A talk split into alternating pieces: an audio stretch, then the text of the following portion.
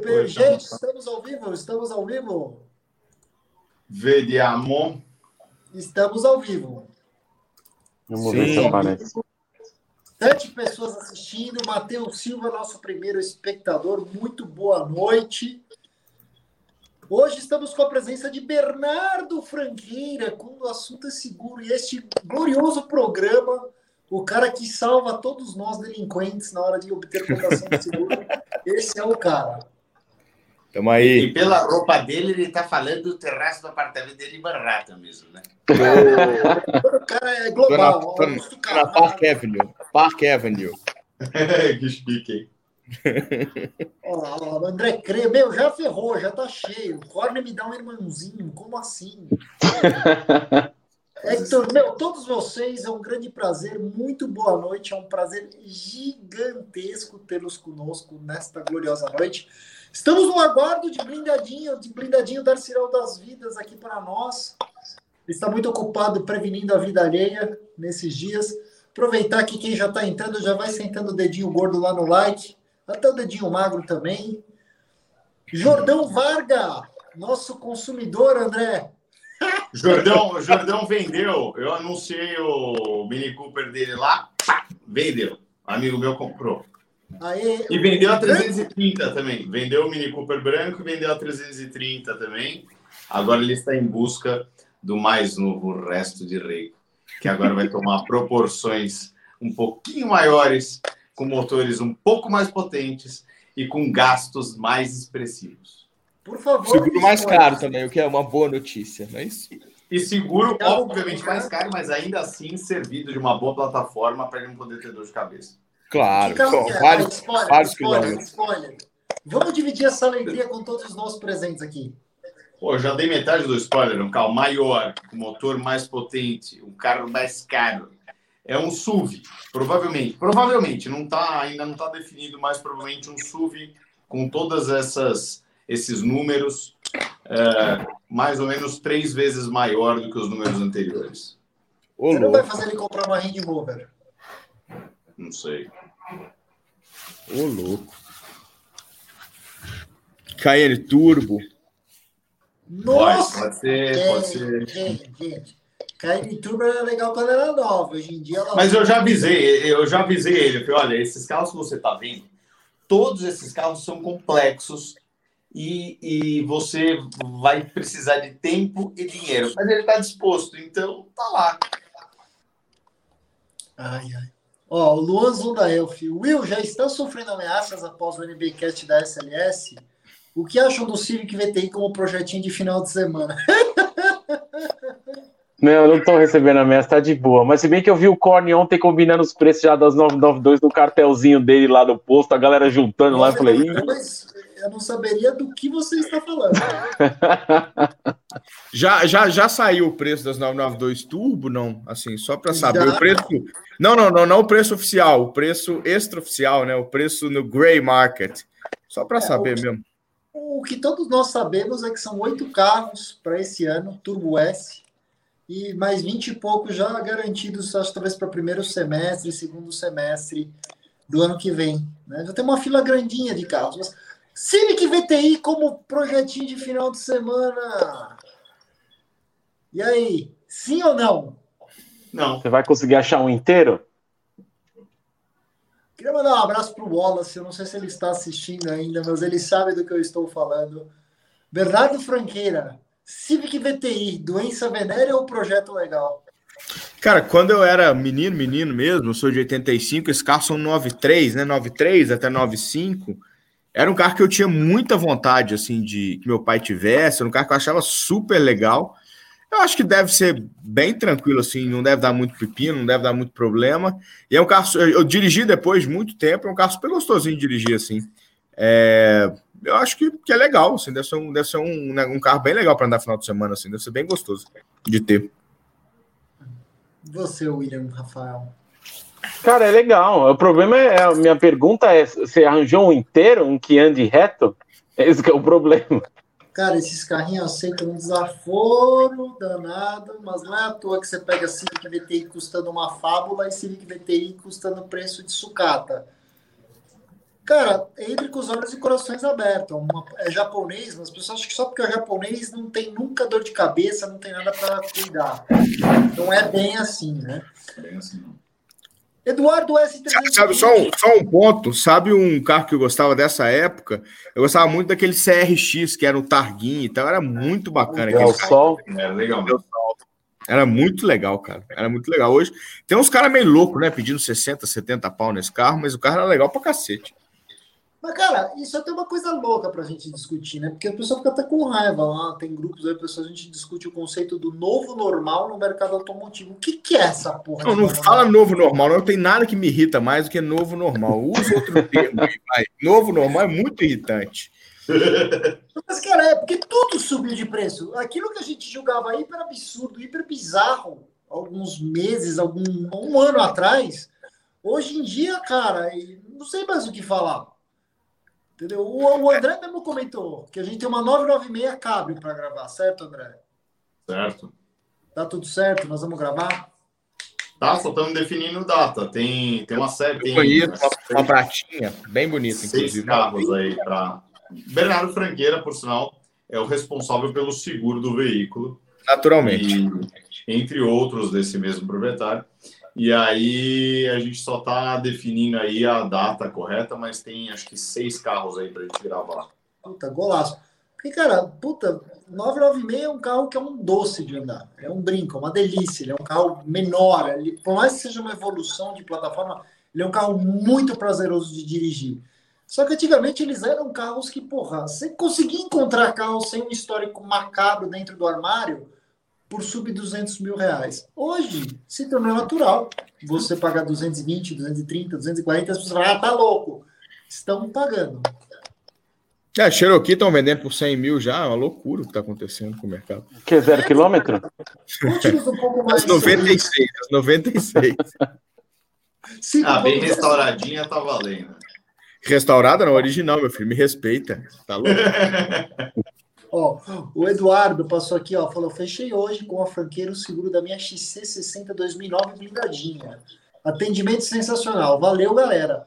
E especialmente Pô. se for uma T6, ele vai agradecer o seguro mais barato, porque o custo de repor o tanque ali, de encher o tanque, não vai ser barato.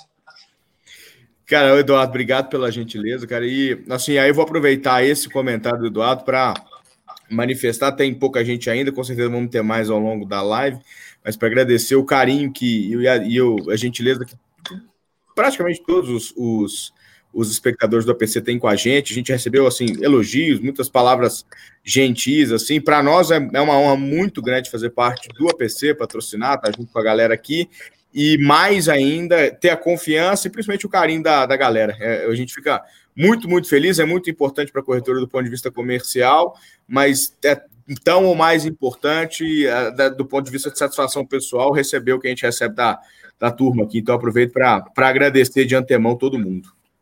É, você é sempre de uma educação, é um lorde mineiro, para não falar inglês. Não, mas a galera, a galera é nota 10, meu. A turma do APC é nota 10, realmente. A gente se esforça, viu, amigão?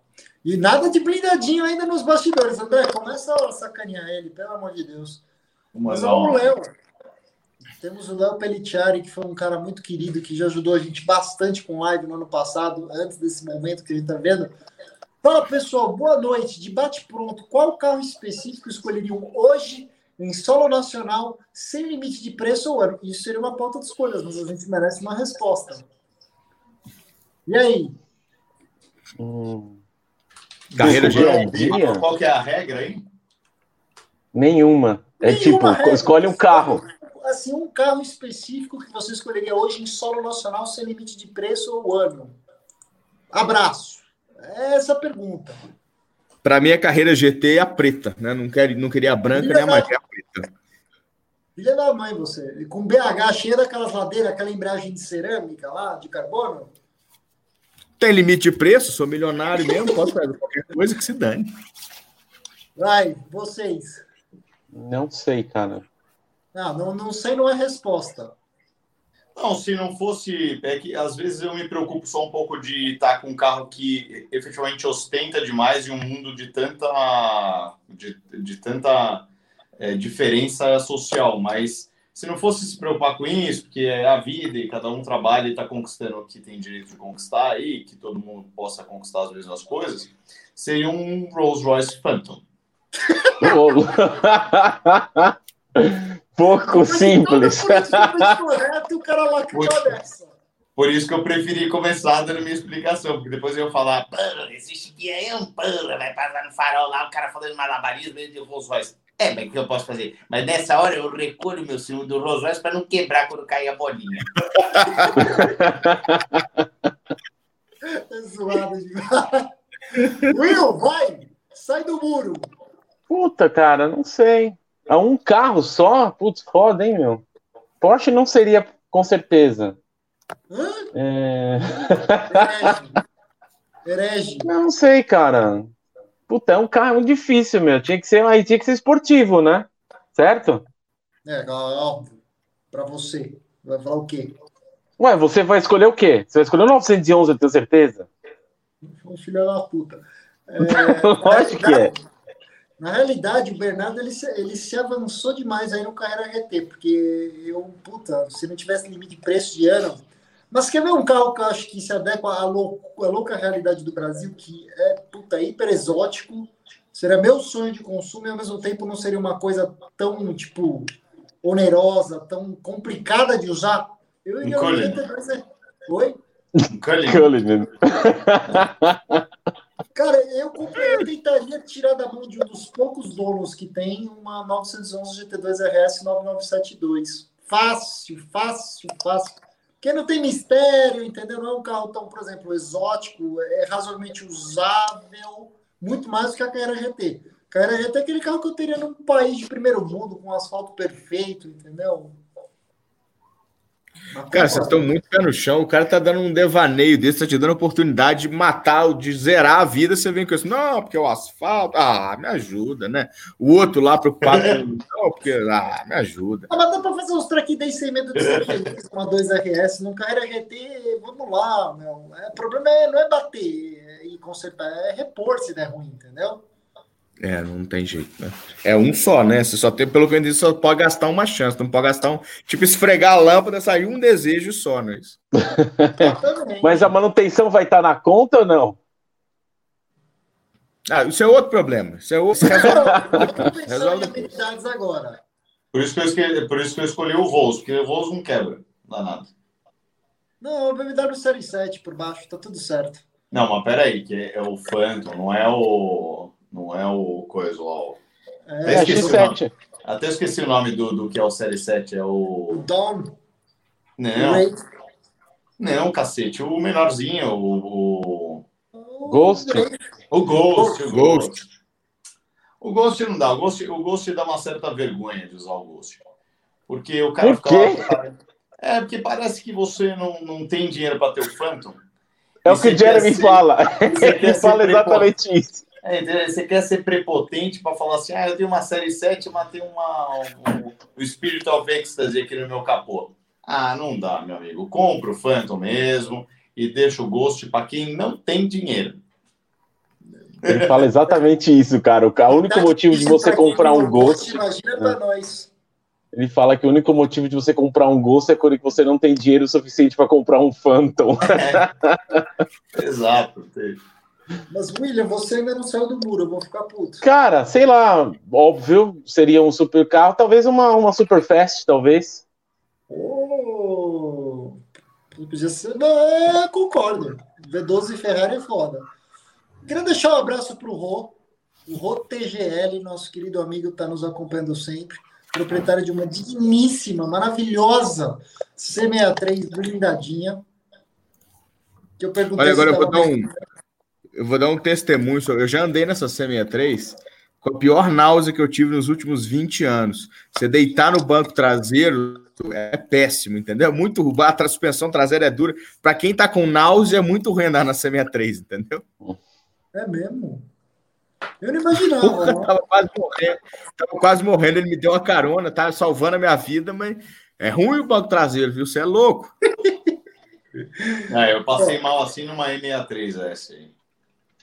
Mas gente era o carro dele, a É M63S muito de carro novo. A dele. gente podia fazer um remake dos grandes hits do APC, né? Tipo, Ligar pro Fernando, pegar um RS6, estágio 2. Pegar uma M63S tá difícil, ninguém tá comprando porque o carro ficou caro de mercado. M5 tem de monte. Não, só fazer a competição das peruas, efetivamente, né? Pegar uma CLS Shooting Brake, uma Panamera Sport Turismo, uma uma RS Messonera aí também acabou, né? Porque a BM não acabou. tem nada. Não. Mas esse remake seria legal fazer da E63 especialmente. Roberto Henrique Fonseca. Fala, galera do PC. O que vocês acham do Fluence GT? Próxima pergunta. Não tá mais em linha, né? São menos de 1.500 emplacados no Brasil. Por que será? Não é à toa. Pouco falada. Por que será? Era o carro que o Paul Walker fez propaganda, não fez? Uhum, era o, o Renault. É. Acho que essa plataforma tem muito potencial de valorização no futuro. Eu vou abster e vou deixar três comentário. É a mesma, é a mesma pergunta? É, é sobre o Fluence? É. Tudo numa coisa só. Entendi. Responde aí, André. Não é a mesma coisa que você comprar um relógio. É, tomar cuidado com a marca que eu falo. Não, mas é que tem que tomar cuidado, dependendo do que você compra. Não dá para você ter uma expectativa que esse carro vai ter uma puta busca aí e tal. Não, não é assim que funciona. Né? Ele não. Olha, o carro, esse carro não presta para ser Uber direito. Ele não é bom para isso.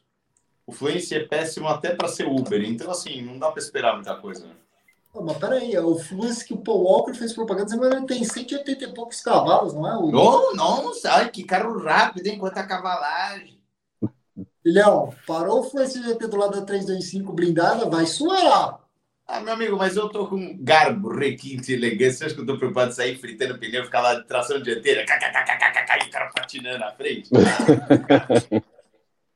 Até Deixa o cara sair. É bom que ele saia mesmo, senão ele bate no meu carro, tá doido. Então, cara, sendo sincero, para dar um acesso legal, realmente o carro é raro. O Paul Walker fez a propaganda do carro, mas, cara, é raro, fala-se pouco, porque ninguém lembra muito. Sabe o que, que Às vezes é um mundo muito blazer do entusiasta automotivo, entendeu? Puta, um carrinho desse barato, apareceu lá na oportunidade, bem revisado, beleza. Vai curtir, mas não vai gourmetizar o bagulho, entendeu? É, esse é meu pensamento sobre o Fluence GT. Nada mais a declarar, né? Não, cara, podemos mudar de tópico. Ó, o Eduardo virou aqui e falou pra gente, ó, Corne, T6 sim, o consumo é salgado, a gente sabe, amigo. Aquela gravação que a gente fez numa T6 da Design foi bem divertido o consumo do carro, foi bem amistoso. Mas Eu o carro entrega muito em vários aspectos, concordo. Em breve quero pegar uma mais nova. Ótimo. Eu tive uma T6 2011 Logo quando elas trocaram o motor de 285 para 304, ele era biturbo, passei a ser turbo, né? E disseram que o consumo tinha melhorado muito, então ela fazia quatro na cidade. Então, assim, se o consumo melhorou muito para fazer quatro, a outra, a outra devia ser tipo uma Cherokee. Mas eu acho o carro legal pra caralho. Assim, eu tive, eu tive, gostava muito desse C60 T6. É, eu acho que, inclusive, aquela época, 2009, 2010, quando ela foi lançada, não tinha nada que andava com ela da, da do mesma da mesma categoria, era impressionante. Não tinha nada que andava com ela. Era e ela confortável, o acabamento era de primeira. Era, cara, era um, na época, eu lembro direitinho, ela, era, ela chegou por 158 mil. Então, assim, ela custava muito mais barato que uma X1 28 e não tinha nem comparação o carro. Andava muito mais, cara. É, foi uma época que a Volvo deu uma nadou de braçada aí, né? Porque ela tava com um carro que era muito melhor concorrente do que os outros. É, e foi quando ela se relançou no mercado, né? De, de conseguir conquistar as pessoas para irem atrás de um Volvo, efetivamente. E o carro é legal, eu acho legal até hoje. Eu também gosto muito. Relatos dão conta que a XC60 T6 bengava de alta a o C30 T5, viu? Contemporâneo. Ah, eu acho. Eu acho. Eu acho. Relatos confirmados ao vivo. O Rô de novo. o Rô mandando de novo aqui, remake clássicos do APC, Wild L200. Cara, hoje seria, seria polêmico pegar aquele vídeo naquela época. Não, não dá. Até hoje eu não sei a história dessa L200. Aí. Não é precisa, é uma merda de carro. É, mas, cara, aquele vídeo ficou uma escatologia gigante. A história, pra ser sincero, hoje, já que estamos aqui, muita água passada tal. Patrocinador acho que nem existe mais hoje. Mas basicamente o William fez uma analogia bem bacana sobre o perfil comprador dos proprietários de L200 que fazem o remap e andam com o carro na cidade. E elogiou bastante a qualidade do carro em si, entendeu? No vídeo. A ponto do cliente na época ligar e falar: escuta, vocês podem tirar o vídeo do ar? Porque assim, nossos clientes de L200 estão profundamente incomodados. É empresa nova, negócio novo, né? A gente aproveitou para simplesmente falar, ah, vamos manter a política de boa vizinhança. E pior que esse arrombado aqui em cima, ele ria, ele xingava e ria, porque ele não estava gostando do carro, sabe? Que é uma merda, velho. Dava, velho. Era simplesmente parar o carro e sair, mas cara é muito merda. Puta que pariu. Queria deixar um abraço para o Alexandre Cruz também, descer um superchat para nós aqui. Cara, aproveitar, todos vocês estão assistindo, estamos com 946 pessoas assistindo agora esta live, então nós temos apenas 306 likes, então eu gostaria de aproveitar carinhosamente, com o um abraço de urso do tio Corne, pedir a todos vocês para meter o dedinho no like, pequeno gesto, mas ajuda bastante o canal. Aproveitar que nós estamos é, deixa eu ver aqui outras mensagens que nós temos. Temos tantas que elaboramos em cima que acabamos pulando algumas. Vai, pô, sigam com algum assunto, joguem algum assunto aí que eu estou abrindo as perguntas, meus amigos. É, estão pedindo para atenção aí no, no, no... Eu abri, para falar no assunto, eu abri o anúncio do Fluence GT, aqui tem um doidão pedindo 63 mil no Fluence GT com 19 mil quilômetros. Ah, desejo sucesso para ele. Deixa eu até ver. Não, é que tem. É que, eh, qual, qual que é o preço médio aí? Uns 40? 40 e poucos, é 40. Tem até tem de 44, 43 a 51. E tem esse lucro aí de 63. É que por 40 você já compra coisa mais legal. Esse é o fato. Quando as pessoas falam assim, eu vi que estavam falando assim, é, não precisa falar tão mal de carro francês. Porra, eu, eu posso falar quanto eu quiser de carro francês, porque eu tenho um gabarito para isso, mas é o seguinte. É, cara, é, tem, o fato é, quando você compara alguma coisa, obviamente é gosto, cada um vai gostar de uma coisa então, mas nitidamente, se você pegar um, uma BMW de 40 mil, uma Mercedes de 40 mil, são carros mais legais, me, melhor construídos, tem melhor acabamento, vai ter uma presença ainda mais atual, vai ser carro que você não vai ficar nessa incógnita de depois até resolver problemas do carro e tal. Eu acho assim, sei lá, tudo bem. Ainda bem que tem gente que gosta do, do Fluence GT, né? Mas. Hum, Ó, temos o Fagner Alves sempre conosco, com duelos emocionantes de superchats. Mas hoje a primeira dele. Oi, Bernardo. Prazer em conhecê-lo. Um grande abraço a todos. Pena que fica difícil decidir. 992S estágio 1 ou Turbo 991 Mark 1? Hey, abraço a todos. Eu tenho uma resposta clara para essa pergunta. Bom, primeiro, Fagner, um prazer. E eu não tenho resposta para essa pergunta. Assim, eu, na verdade, hoje, com 700 pila na mão, eu teria. Bom, 700 não compra mais um 992S, né? Os caras estão tão tudo louco aí no, no preço desse carro. Mas. É Cara, assim, eu tô, tô para te falar que ela, a 992 deve andar perto da Turbo, deve andar bem perto da Turbo, essa 992S, mas acho que a magia do turbão, assim, o charme de, do, do turbo, acho que ainda ia de, de turbo. Viu?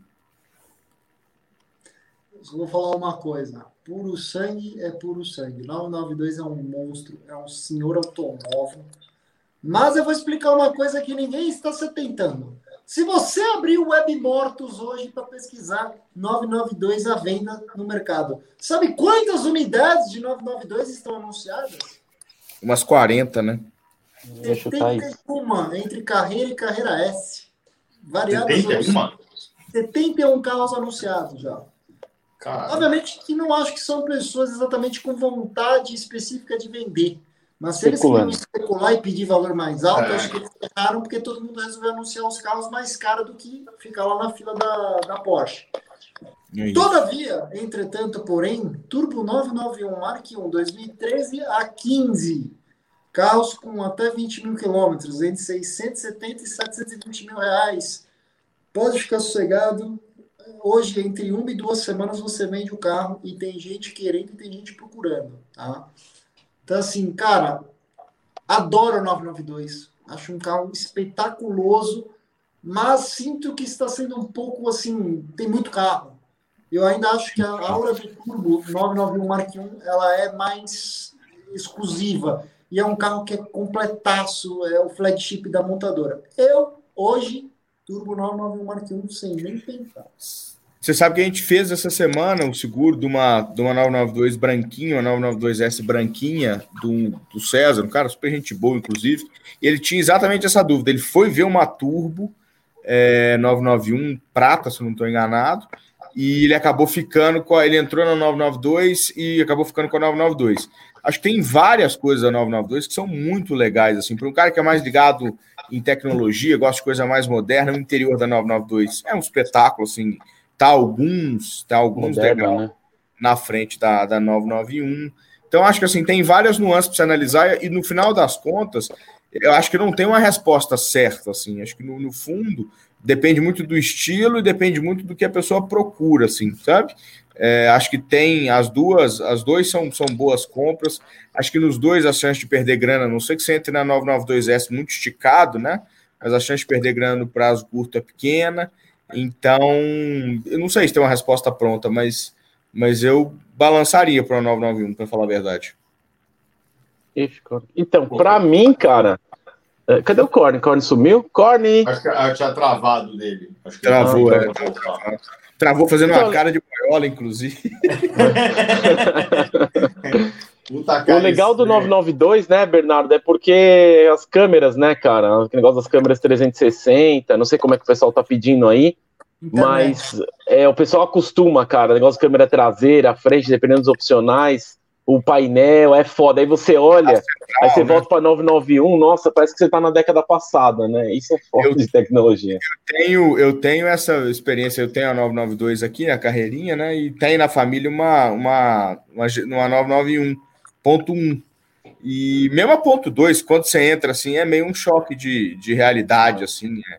Até em acabamento, você pede uma configura legal 992 com painel de couro e tal, ela tá um degrau acima em acabamento.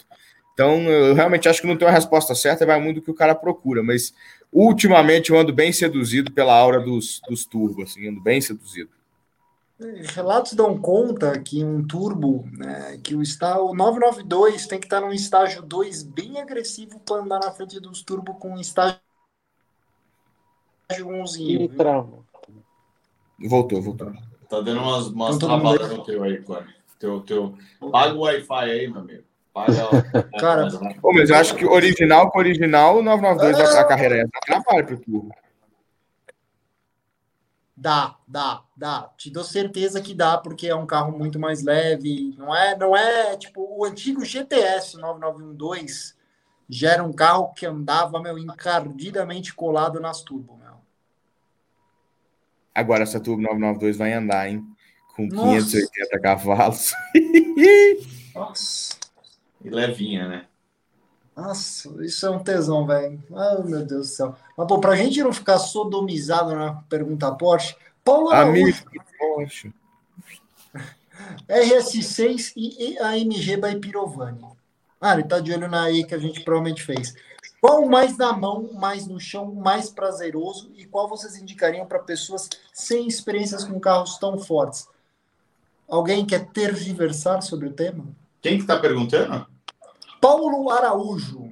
Ah, não, é engraçado, porque o Leandro Twin, que é nosso amigo aí, ele tem exatamente a mesma dúvida. Ele, ele ficou perguntando esses dias para mim, pô, desses carros aí, qual carro que é mais na mão? Ele falou, pô, tenho receio de andar com esses carros de tração traseira extremamente fortes. Ah, não, eu fiz, é, efetivamente, se você for brincar com o carro, você pode tomar um susto quando você não tem experiência com a tração traseira.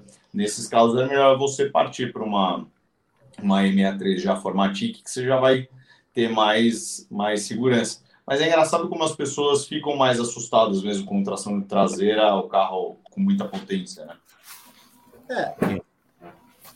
Cara, eu até vou dar um comentário. Na mão, acho que todos esses carros com a tração integral são todos bem dóceis na mão, entendeu? O maior perigo mesmo, na minha opinião, é o quão rápido eles são. O quão, tipo, eles botam no chão e vão. Então, tipo assim, em uma rua pequena, você dá uma cutucada, você está numa velocidade extremamente proibitiva, você não tem tempo de reação num freio se acontecer alguma coisa, entendeu? Mas, ah, do carro solta a traseira, te morder na hora errada, nenhum deles. Acho que os dois são bem assim. Cara, se fosse colocar a E63, né, não vamos colocar a E63S das modernas, falar das antigas Formatic, e o RS6, eu arrisco dizer que original por original, a E63 de alta vai andar um pouquinho na frente por causa daquela tradicional coisa do tração 4 da Audi que amarra um pouco o carro em alta. De outra forma, em todos os outros sentidos, eu prefiro a RS6. Acho mais bonita, acho um carro mais mecânico, você sente melhor o que está acontecendo. É ainda um motor novo, na minha opinião. Você tem o 4.0 V8 que está lá de baixo, que é exatamente a mesma coisa até hoje, só vem sendo atualizado.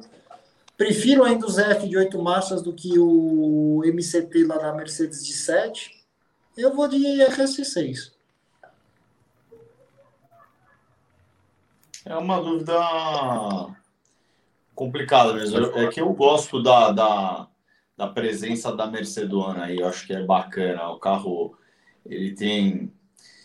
Não sei, ainda tem um porte assim diferente, mas é que a RS6, além de tudo, ela vai passar como um carro mais atual, né? Se a pessoa está um pouco preocupada com isso também, ele vai passar como um carro mais atual. Assim. Concordo em gênero, número e grau, né? William Bernardo. Fala, Bernardo. Cara, eu assim, eu gosto muito dessa categoria, tanto da RS6 quanto da M63, quanto das M5. M5, se pegar as F10, acho que ela tá meio fora do jogo aí, porque ela é meio cavalo doido, né? Ela, ela tem potencial de, de tumultuar. Mas entre M63 especificamente e RS6, eu acho que. E assim, eu acho a RS6 mais bonita e acho que ela tem cara assim de ser um carro mais novo. Não, não de imagem que parece, mas, mas é porque ela, realmente ela me, me traz um ar de modernidade maior. Acho que a Mercedes ficou um pouquinho mais datada, né? Até porque se pegar um carro, sei lá, 2014, acho que é o que está no Pirovani, né? Se eu não estou enganado, ele é um facelift do carro de 2009, né? Enquanto a RS6 é a geração nova de 2014 para frente. Então, não é só parece um carro mais novo, de fato ela é mais nova, painel e tal. Então, acho que para ficar por um tempo mais longo, a RS6 funciona melhor. É que eu acho que nesse caso eu iria, eu, eu, eu iria na RS6 também, porque eu prefiro uma CLS. Hum. Teria mais ou menos o mesmo preço do que a M63. É verdade, isso eu concordo com você. Acho que a CLS é mais glamurosa. É. Menos prática, mas mais glamurosa. É. Eu iria na RS6 também. Cara, tração integral da Audi não tem muito segredo, não. Dá uma puta confiança. A questão é que o Corne falou. É que assim, se você acostuma muito com esse carro, você vai ficar exatamente mal acostumado, porque ele vai te dar tanta confiança, e você não está acostumado, você vai andar nisso, você vai achar que todo carro é dessa maneira o comportamento. Eventualmente você vai com tração traseira, você pode tomar um susto, né? É, cara, é o problema do tração integral é a confiança que dá em curva, mas é, é um, eu acho que desse eu ia na RS6 também. Puta carro legal, velho.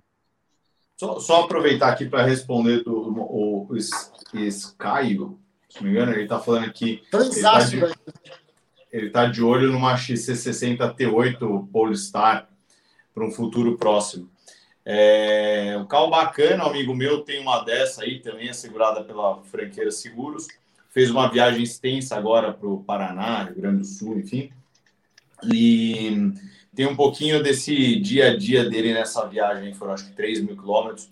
No meu Instagram vocês conseguem dar uma olhadinha no comportamento desse carro na viagem, como é que o comportamento do motor híbrido e tal. E é um carro que muito em breve estará Amigos por Carros para um teste completo do carro em uso urbano. E também terá uma coisa muito diferente, específica, que a gente vai tentar ainda eh, engatilhar isso, mas vai ser uma arrancada, não vamos chegar a 200 por hora, vamos chegar a 60, o limite da via ali, ou 100, o limite da via, arrancada dela versus um esportivo. Quem será que anda melhor? Um híbrido de 407 cavalos ou um esportivo que eu não vou falar qual é? Não é um amarelo, é? Não é amarelo, ele é branco. Eu ia falar o tom do branco, mas não vou falar. Mas é assegurado Franqueira Seguros. Nesse dia estaremos cheios de plataformas da Franqueira Seguros fazendo a segurança. oh, o Rodrigo Alves fez uma pergunta capciosa, gente. Um dos segmentos que a gente quase, assim, não é um segmento que eu amo de paixão, mas eu entendo a demanda do público, tá? SUVs, né? especialmente SUVs ali pequeno para médio porte. Audi Q3 1.4 2020 ou Porsche Macan 2.0 2020. Ué, mas uma custa o dobro do preço da outra? Ué. É isso que eu ia falar. E não é à toa também. Bom. Cara, assim, Macan. Eu tava. Pode falar, desculpa, desculpa, desculpa. Não, Macan, Macan. Macan. Não se surpreenda se a Macan tipo, ela vem meio peladinha, né? Não é exatamente a apoteose dos opcionais. Apoteose. Você sabe que eu estava olhando, pra, fui para uma cliente, estava vendo um carro desse, ela queria um SUV é, médio e tal, e a gente foi, foi mapear as opções entre X330, é, GLC 300, agora é 300 a GLC, enfim, olhar para o mercado e assim, a Porsche não deu a porrada no preço que as outras montadoras deram. Então, acho que a Macan tá nesse segmento, nessa faixa de preço, a Macan tá praticamente sozinha. Uma Macan de entrada hoje custa mais barato que um Q5 com pacote intermediário. E vai me desculpar, não tem comparação. Não tem comparação de carro, de suspensão, é, de mercado, de acabamento, não tem comparação. Peraí, quanto que tá a Macan 2.0 de entrada? É que eu pergunto. 359, não é? 339. Nossa, cara, acho muito caro. Q5, o Q5 tem versão intermediária que agora mudou toda a gama e vai vir uma Q5 nova, né? Que acabou de ter o facelift, né? É. Mudou, mas a Q5 é tipo 320 as Prestige Plus, acho que é isso. É, mas a Prestige Plus ela é completaça, né, tio? Ah, mas me ajuda aí, né? Até pouco tempo os caras vendiam o Q5 por 199, né? E fazendo força, pedindo pelo amor de Deus para ir, né? Mas a Q5 vendeu muito bem de mercado, não. Porque vamos ver o que vai acontecer. Vou te falar, vendeu aí para o cara que queria comprar, blindar e botar para o motorista dirigir com os meninos, porque para cá tem poucas. Para cá tem poucas. O carro é embaçado. É, tem muito mais. Eu até às vezes vejo mais até Q7 do que Q5. Q5 é um carro que eu vejo pouquíssimo na rua. Eu vejo bastante, caramba, mano. Eu vejo bastante Q5. Especialmente aqui perto de casa tem assim um mar de Q5. A Q7, Sério? cara, a Q7 era um negócio muito bizarro. Primeiro que ela tem a opção do, do sétimo da terceira fileira de banco, né? É. Segundo, cara, puta, hoje o mercado para sete lugares está complicado, cara. Porque a Mercedes não está trazendo G, a GLS Matheus, ô, Matheus, o Corne, nisso que ele tá falando, cara, Tiguan R-Line, velho. Todas as opções. Que macão, o quê, velho? Tiguan R-Line, tá doido? É, mas eu entendo. O Tiguan vai acabou de ter facelift. O Tiguan vai mudar toda a frente, cara. Ah, mas é, é um carro assim. Até eu tomei um susto, tá? Que eu tive recentemente na Volkswagen no final de semana. Eu perguntei, a Tiguan R-Line zero agora é 215, era 180, né? É 215 é. mil agora. Mas, cara, ainda é muito mais barato que a Macan, né? É, Leva sete pessoas. Não tem que estar comparando duas coisas de valores muito discrepantes, né? Então fica difícil então. você falar. Obviamente, a minha opinião também é Macan, porque eu acho que o carro, como um todo, é mais agradável do que a, do que a Q3 aí. O Fernando gosta bastante das turbinas das novas Q3. Depois ele conta mais. Deixa Miolo. Miolo. Bem quebrado, zero. Sim. Luan Zonda F, um salve para o pessoal do cartel dos Zetos. Nunca imaginei que ia ver 350Z por quase 200 mil reais. Realmente. Foda. Né? Não, tem, não tem outra explicação para dar. Sabe o que, que é o problema? 350Z é um carro que foi feito para quem gosta de moer, porque o carro aguenta um desaforo desagradável. Entendeu? Só que, cara, realmente o carro se tornou frenesi dos drifters, das pessoas que querem tração traseira com motorzinho legal, com câmbio manual. Tá aí. É manual você tá, você tá pegando os, os, os superchats aí? Posso pegar aleatório aqui uns. Claro, claro. Então, só por curiosidade, duas coisas assim que são, saem um pouco da, da, nossa, da curva aí da conversa. Um é só respondendo o Thiago. O Thiago perguntou que relógio que eu tô, e assim, é um Heuer Mônaco. É... E esse aqui é uma edição limitada aqui, tem, são 5 mil peças. É, depois eu, amanhã eu posto uma fotinha desse relógio com estudado. E aí o, o também perguntou do teu relógio, mas você já respondeu. O Enzo está perguntando aqui o que vocês acham de uma Mercedes E300 zero quilômetro.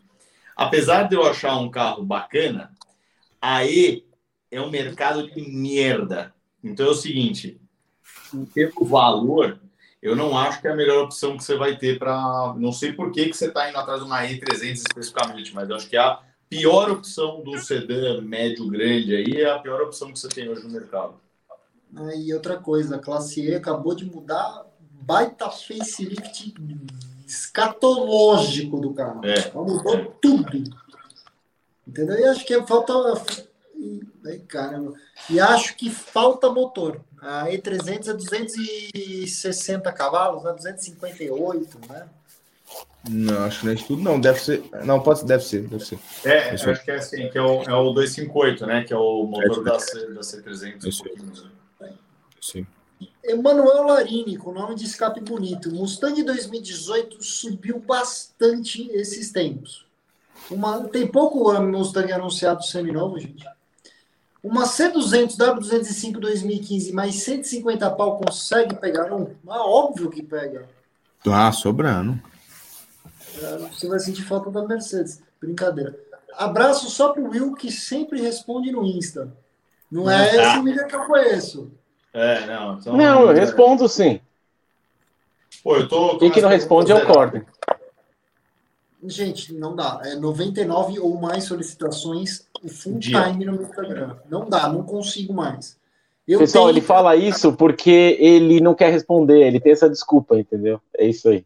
Ó, só mais uma aqui, que até aproveitando perguntar para o Bernardo também. É, que a gente até está tentando ter mais desses conteúdos no, no APC, é que existe uma dificuldade para encontrar os carros também para a gente poder ter em teste, mas são as caminhonetes, né? efetivamente as picapes, não os subs. É, e aí o Bruno Rocha está falando aqui, fugindo das perguntas habituais, caminhonete até 100 mil reais, qual você recomenda? Aí antes de responder, Bernardo, no passado, as caminhonetes tinham um benefíciozinho de alíquota de seguro, não tinha?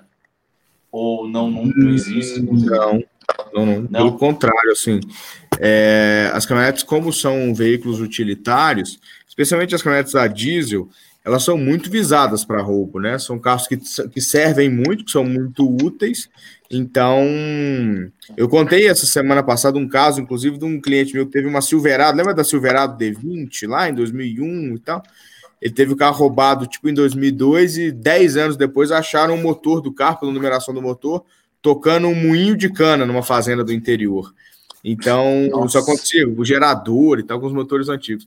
Então, durante muito tempo, foi um tabu, inclusive, fazer seguro de, de caminhonete a diesel, porque elas eram muito visadas, as D20, as primeiras S10 e tal, elas sempre foram muito visadas.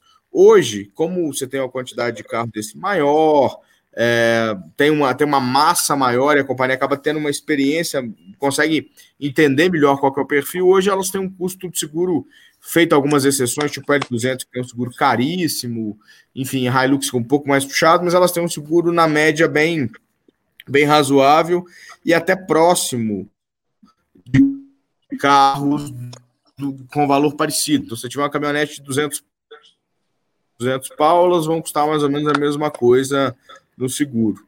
Mas benefício, benefício. Aqui em Minas tinha benefício de PVA. O PVA de utilitário é um pouquinho mais barato, mas de seguro não. É, eu, tava, eu, eu confundi, na verdade, era isso. IPVA aqui em São Paulo era 4%, dependendo do, acho que se cabine dupla ou não cabine dupla, enfim, era um pouco mais baixo, era chegava a 2%. É, mas nos Estados Unidos tinha uma época uma, um apoio para que você comprasse as caminhonetes, porque elas tinham um benefício de seguro lá, era um pouco mais barato em função dos acidentes e tal. É, uma época eu lembro de, de ver uma, uma campanha para comprar a Suburban, as Escalade da vida e tal. E que aqui não tem, não tem nada disso, né? Mas 100 não. mil reais para uma picape não é muito fácil, não. É, tem que dar uma olhada a princípio, assim, sem pesquisar, mas de bate-pronto eu iria de Ranger. Mas eu acho que tem que dar uma fuçada aí. Eu não sei o que, que tem dentro dessa gasolina, né? É? Ranger gasolina, né? É, mas, mas aí a gente tá falando é, usada, não? É, é, usado, porque 100 mil zero, é, é, 100 mil zero é, é a Saveiro, né? É, estrada, doblou, é. doblou ali by Porsche. É, André é, Crespo, muito obrigado pelo seu superchat. É uma pergunta capciosa, diferente, fugindo um pouco do foco do APC. C200 ou C250 2015 blindada ambas? Depende da proposta. Ué, Nossa, 250, né? É, então, é, que, é que assim. Vai. É. Não, é que, por exemplo, é, para uso urbano, e ainda mais pensando em São Paulo, a 250 é bem mais durinha, é um carrinho um pouco mais chatinho no uso diário. Então, se a pessoa tem um deslocamento mais tranquilo, pega uma rua melhorzinha, tal, vai viajar mais com o carro, obviamente eu iria na 250. Mas para um uso urbano de, de meu, ou para moer o carro mesmo, eu iria na 200. Né? É, cara, você falou bem isso, porque, tipo, meu sogro tem uma C200 e meu velho tem uma C250. Cara, os carros, a diferença, por exemplo, porra, você pega a blindada, a C250, pena que o Malheiro não tá aqui para contar isso. Mas a suspensão dianteira da C250, especialmente, a, a mola com a blindagem, ela dá uma comprimidinha. Então, invariavelmente, quando você passa em ondulação, valeta, mesmo que devagarzinho, o carro dá um pouquinho de curso de suspensão, faz um barulhinho um pouco chato. É. Coisa que a 200, por ter a suspensão standard, não ter a suspensão esporte, já não tem. Nível de desempenho, eu diria para você, cara, a C250 é um carro adorável, mas não é um carro que tem o desempenho e a esportividade que o visual sugere. Então, assim, cara, a C200 é um carrinho mais pau para toda obra. Um pouco mais sóbria, um pouco mais alta. Não acho que você perde muito no pacote de opcionais. Não, não, acho que bem. E é um puta carro para dia a dia, viu? É... Esses é, dias alguém me mandou essa pergunta aí, perguntou de 325, depois a gente, depois que o vídeo da 325 e 90 foi pro ar, ele perguntou, pô, o que, que você acha, não sei o que, para minha mãe. Aí eu falei, cara, a 325 e 90 é um tiro certo, assim, você vai se dar super bem e tal. Porém, é um carro muito de concepção muito mais pesado. Então, o volante é mais pesado, o carro é mais pesado. Em função desse peso todo de blindagem e do carro em si, você tem um pouco de letargia para sair com o carro. A, a movimentação do zero é um pouco mais chatinha do que a agilidade na Mercedes, mesmo nas é, competitivo direto, mesmo nas W204, por exemplo, comparando os carros de 2010. É, a Mercedes é muito mais ágil, mesmo blindada. Então, é, nessas tá horas vale a pena. Com os motores downsizing ou com o motor AC280 mesmo, C300? Não, estava falando mesmo da mesmo a C280. É que a C280 tem tão pouco que é difícil de achar. É, mas eu estava falando já da 180 e 200 nos quatro cilindros aí. É, são mais ágeis, mas a própria 280, por alguma razão, ela é um pouquinho mais levinha, assim, ela é um pouco mais ágil até do que era a 325. Não sei explicar exatamente o porquê. Um dia precisava. É que na minha família só tem as quatro cilindros, não tem as seis cilindros dessa época. Senão a gente até podia fazer um comparativo mais imediato aí, mas não tem. Will, algo a declarar, Bernardo? Não, não é com vocês isso aí, você não. O Fagner é. está de volta com uma pergunta. O Fagner, antigamente, ele era o maníaco das doações, de acordo com o diretor. ele fazia doações maníacas de dois reais, agora ele subiu para cinco. Obrigado. Melhorou, hein? 458 Itália é maravilhosa, mas o GT3 RS, sabendo que pode usar, bate forte no coração. O que achou da sugestão do quadro? Qual eu pegaria? Carro X ou carro Y? Muito obrigado, sugestão de pauta incrível. Acho que essa é foda. Podemos adotar para uma prática futura. Mas aproveitando o gancho, e aí? Vocês comprariam uma 450 Itália ou uma GT3 RS? Só achar, né? 458, os Porsche estão comprando tudo. Me inclui fora Tô dessa. mentindo? Tem uns porcheiros aí, ó, que, que gosta. Aí tem outro aqui que também gosta. Que tô... Falta só a questão do tempo para o André aqui também. Tô quietinho aqui. Tem um cara aqui em cima também que é complicado. Eu sei. Eu é. sei, tô só de olho. Aqui, ó. Se pudesse passar, fazer um carinho aqui nele agora. Anderson Sobania, salve, povo. Muito obrigado, irmãozão. Você está sempre conosco, está sempre aqui acompanhando. Jordão Varga, nosso querido consumidor. Você não quer comprar a 535? por sinal, por sinal, tinham falado aqui, alguém lá para trás comentou assim, não, mas que estava falando do Fluence GT. Aí alguém falou assim, não, uma BMW por 40 mil é impossível. Não, não é. E ele Pô, tá... tá vendendo a 325 dele. Não, não estou vendendo por 40 mil no senhor. Mas o Jordão tem uma 330 Motorsport preta agora que está à venda lá por, acho que é perto desse preço. Interessante. Aí ele pergunta: o que vocês acharam da nova Defender? Eu sei que o William viu o carro de perto esse final de semana. Cara, tem um problema sério, gravíssimo. Trouxeram hum. o porta errado. Trouxeram gasolina. Quatro cilindros. O que você quer que faça? É, cara. Não, mas Aí você fala, ah, legal. se comporta super bem no carro, né? Diz que esse motor da, é da ah, presente, né? É o de o sempre, André. É o 2.0 turbo que já vem é. na Evoque. É, eu acho, na... que faz, eu acho que a, é, acho que estão tentando transformar o carro mais em city car do que ele foi ao longo da vida inteira. Exatamente. Dele, né? Então querem novamente fazer a porra do SUV do shopping. E não é a proposta do carro, né? Mas eu, particularmente, que nunca gostei de Defender pela primeira vez na vida, exceto as noventinhas, que eu sempre gostei, mas a 110 eu sempre achei uma merda. e, quando você vai fechar a porta, se você tem um nariz mais ou menos parecido com o meu, você não pode fechar a porta olhando para o vidro, senão você quebra o nariz. Não perto assim, aquele, carro, aquele carro era uma loucura. Você fechava a porta e andava com o vidro assim na cara. Não, então, o Valera que falava do negócio da mão, né, no volante, você ficava batendo no vidro, né? É. Bate no vidro. Você usar o relógio aqui vai batendo no vidro. Então, assim, mas essa nova foi uma belíssima evolução. Achei que os caras acertaram nessa, nessa, ah, no desafio de fazer um carro moderno com aquele quê do carro antigo, né? De, eu, eu, gostei bastante. Eu te falo que. Opa, manda, manda. Eu tava dizendo que eu achei a Defender nova, achei ela do caramba, assim, o desenho dela, achei, achei animal mesmo. O carro ficou muito, muito legal. É, mas eu, assim, com esse motor com quatro cilindros, eu olho para ela e vejo tipo um Renegade, assim, sabe? É, não, não a capacidade de off-road, óbvio que não, o carro é muito capaz, mas eu vejo o estereótipo de um Renegade de rico, assim, que é a mesma coisa. Os caras pegaram a cara do Jeep e colocaram num Uno, né? Um Uno 1.8 com, com casca de Jeep. Eles pegaram uma Evoque e colocaram a casca da Defender. Então, eu gostei, achei bonito pra caramba, mas tinha que, ter, tinha que ser o diesel, né? Tinha que ser o motorzão a diesel, tinha que ter tinha que ter, tinha que ter de, de fato uma antiga tradição. E aí a galera tá reclamando do preço, né? Que é 400 pila que ela começou, ela começa em 400 pau, né? Mas as defeiras 110, os caras estão pedindo 250, 280, tá barato. 300. Tá barato.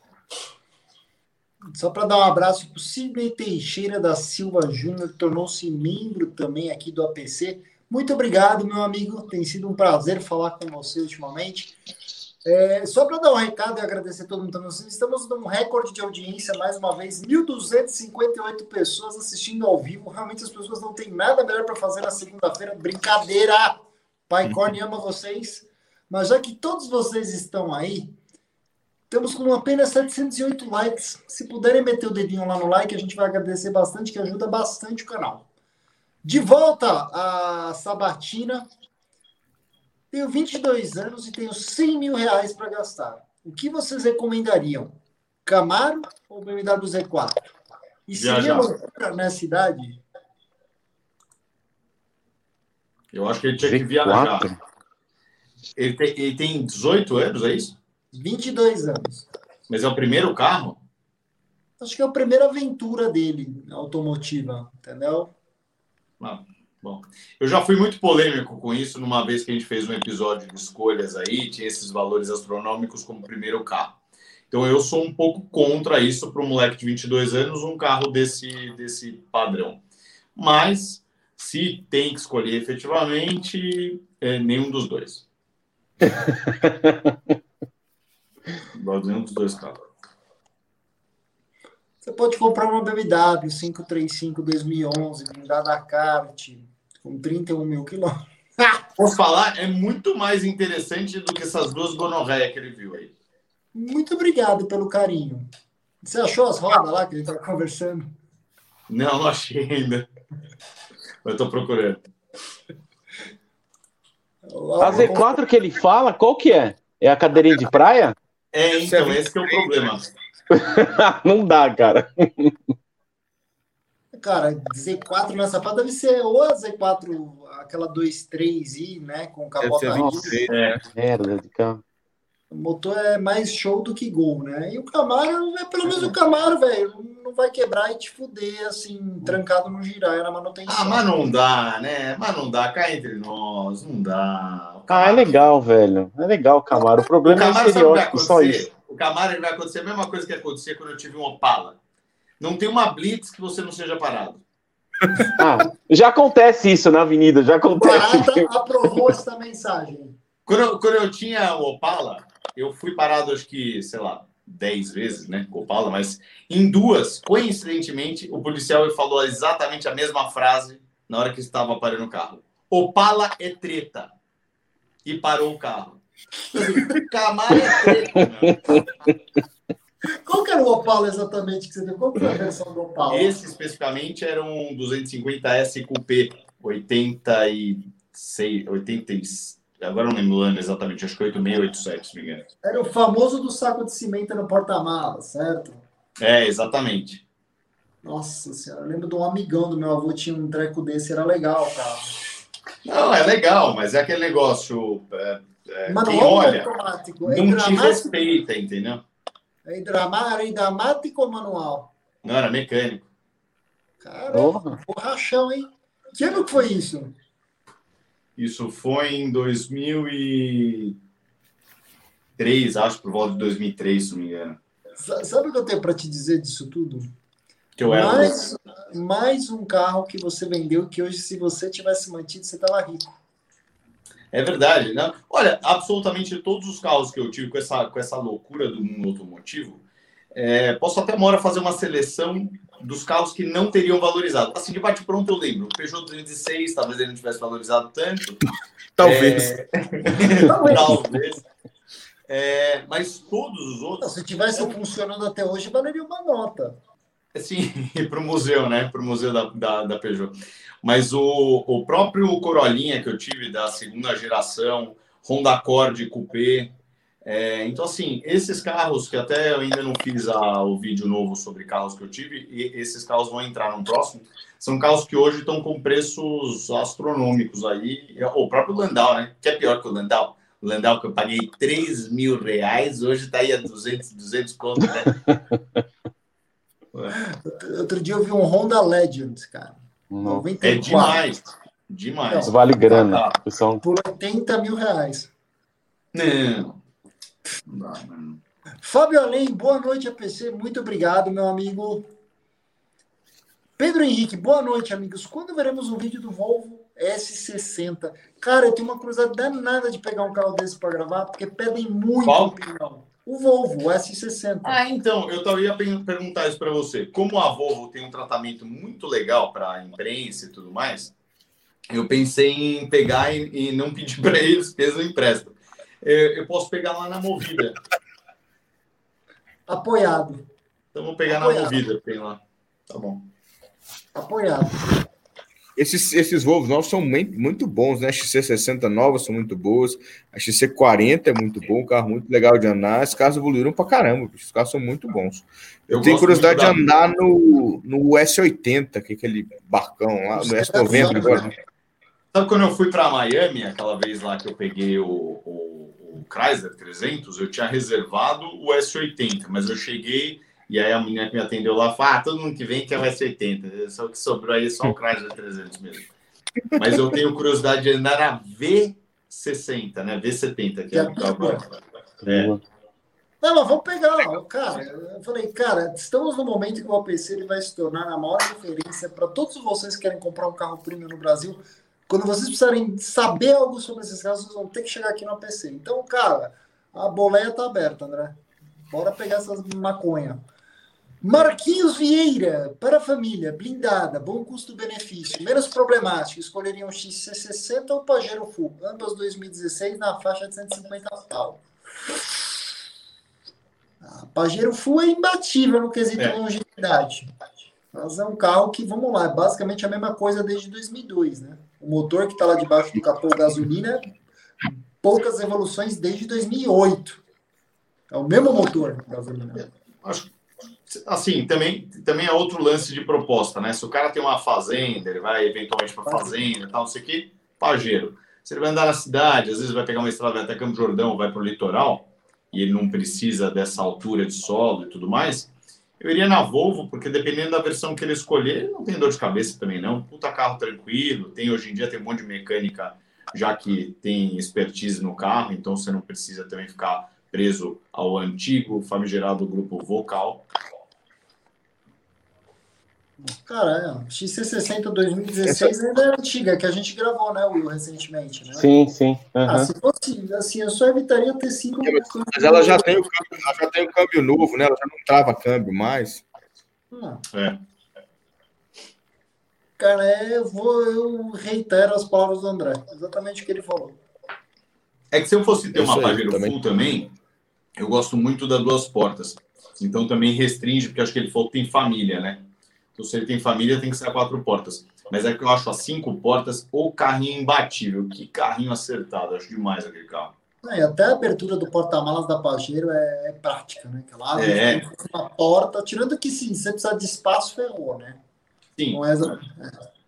Bom, 1.318 pessoas assistindo. Gostaria de pedir likes. Sim, a gente é blogueiro, a gente é chato. Troca o like. Pela primeira vez, final de semana passada, eu estive na Avenida Europa. Vi Huracan Performance Spider. Tem isso, William? Performance Spider? Tem, caramba. Aqui no Brasil tem. Meu Deus, Corey, tem um monte. Essa Performance Spider. Continua a pergunta. McLaren Senna Malboro não é Malboro. Sim. Ah, é o cara que colocou os adesivos, só isso. Fui agraciado, foi mesmo. Foi mesmo. É difícil você ver viu o William. Se você não viu o William, você não foi totalmente agraciado. Puta, Rodrigo cara, a gente. Uma galera pergunta de todo mundo aqui, principalmente você, Corne. Cadê o Corne? O Corne vem que horas? O Corne vem mais tarde, só que nunca lida, é tipo. Ah, louco, tio. Tenho o maior carinho com quem me encontra pessoalmente. Sempre muita atenção para todos vocês. Não, sim. É que ali no, no posto tá foda, né? Muita gente, cara. Não é, dá pra ficar ali mais eu, sendo sincero, tenho evitado um pouco. Não contra então. as pessoas, acho que virou muito, muito bafafá lá. Sim, Rodrigo sim. Alves, quais os três melhores SUVs 0 km até 350 pau, hein? Hum, ardeu agora, hein? Tiguan R-Line. Ah. Nivus. Não, tô brincando. Nivus é 85, 95 pau.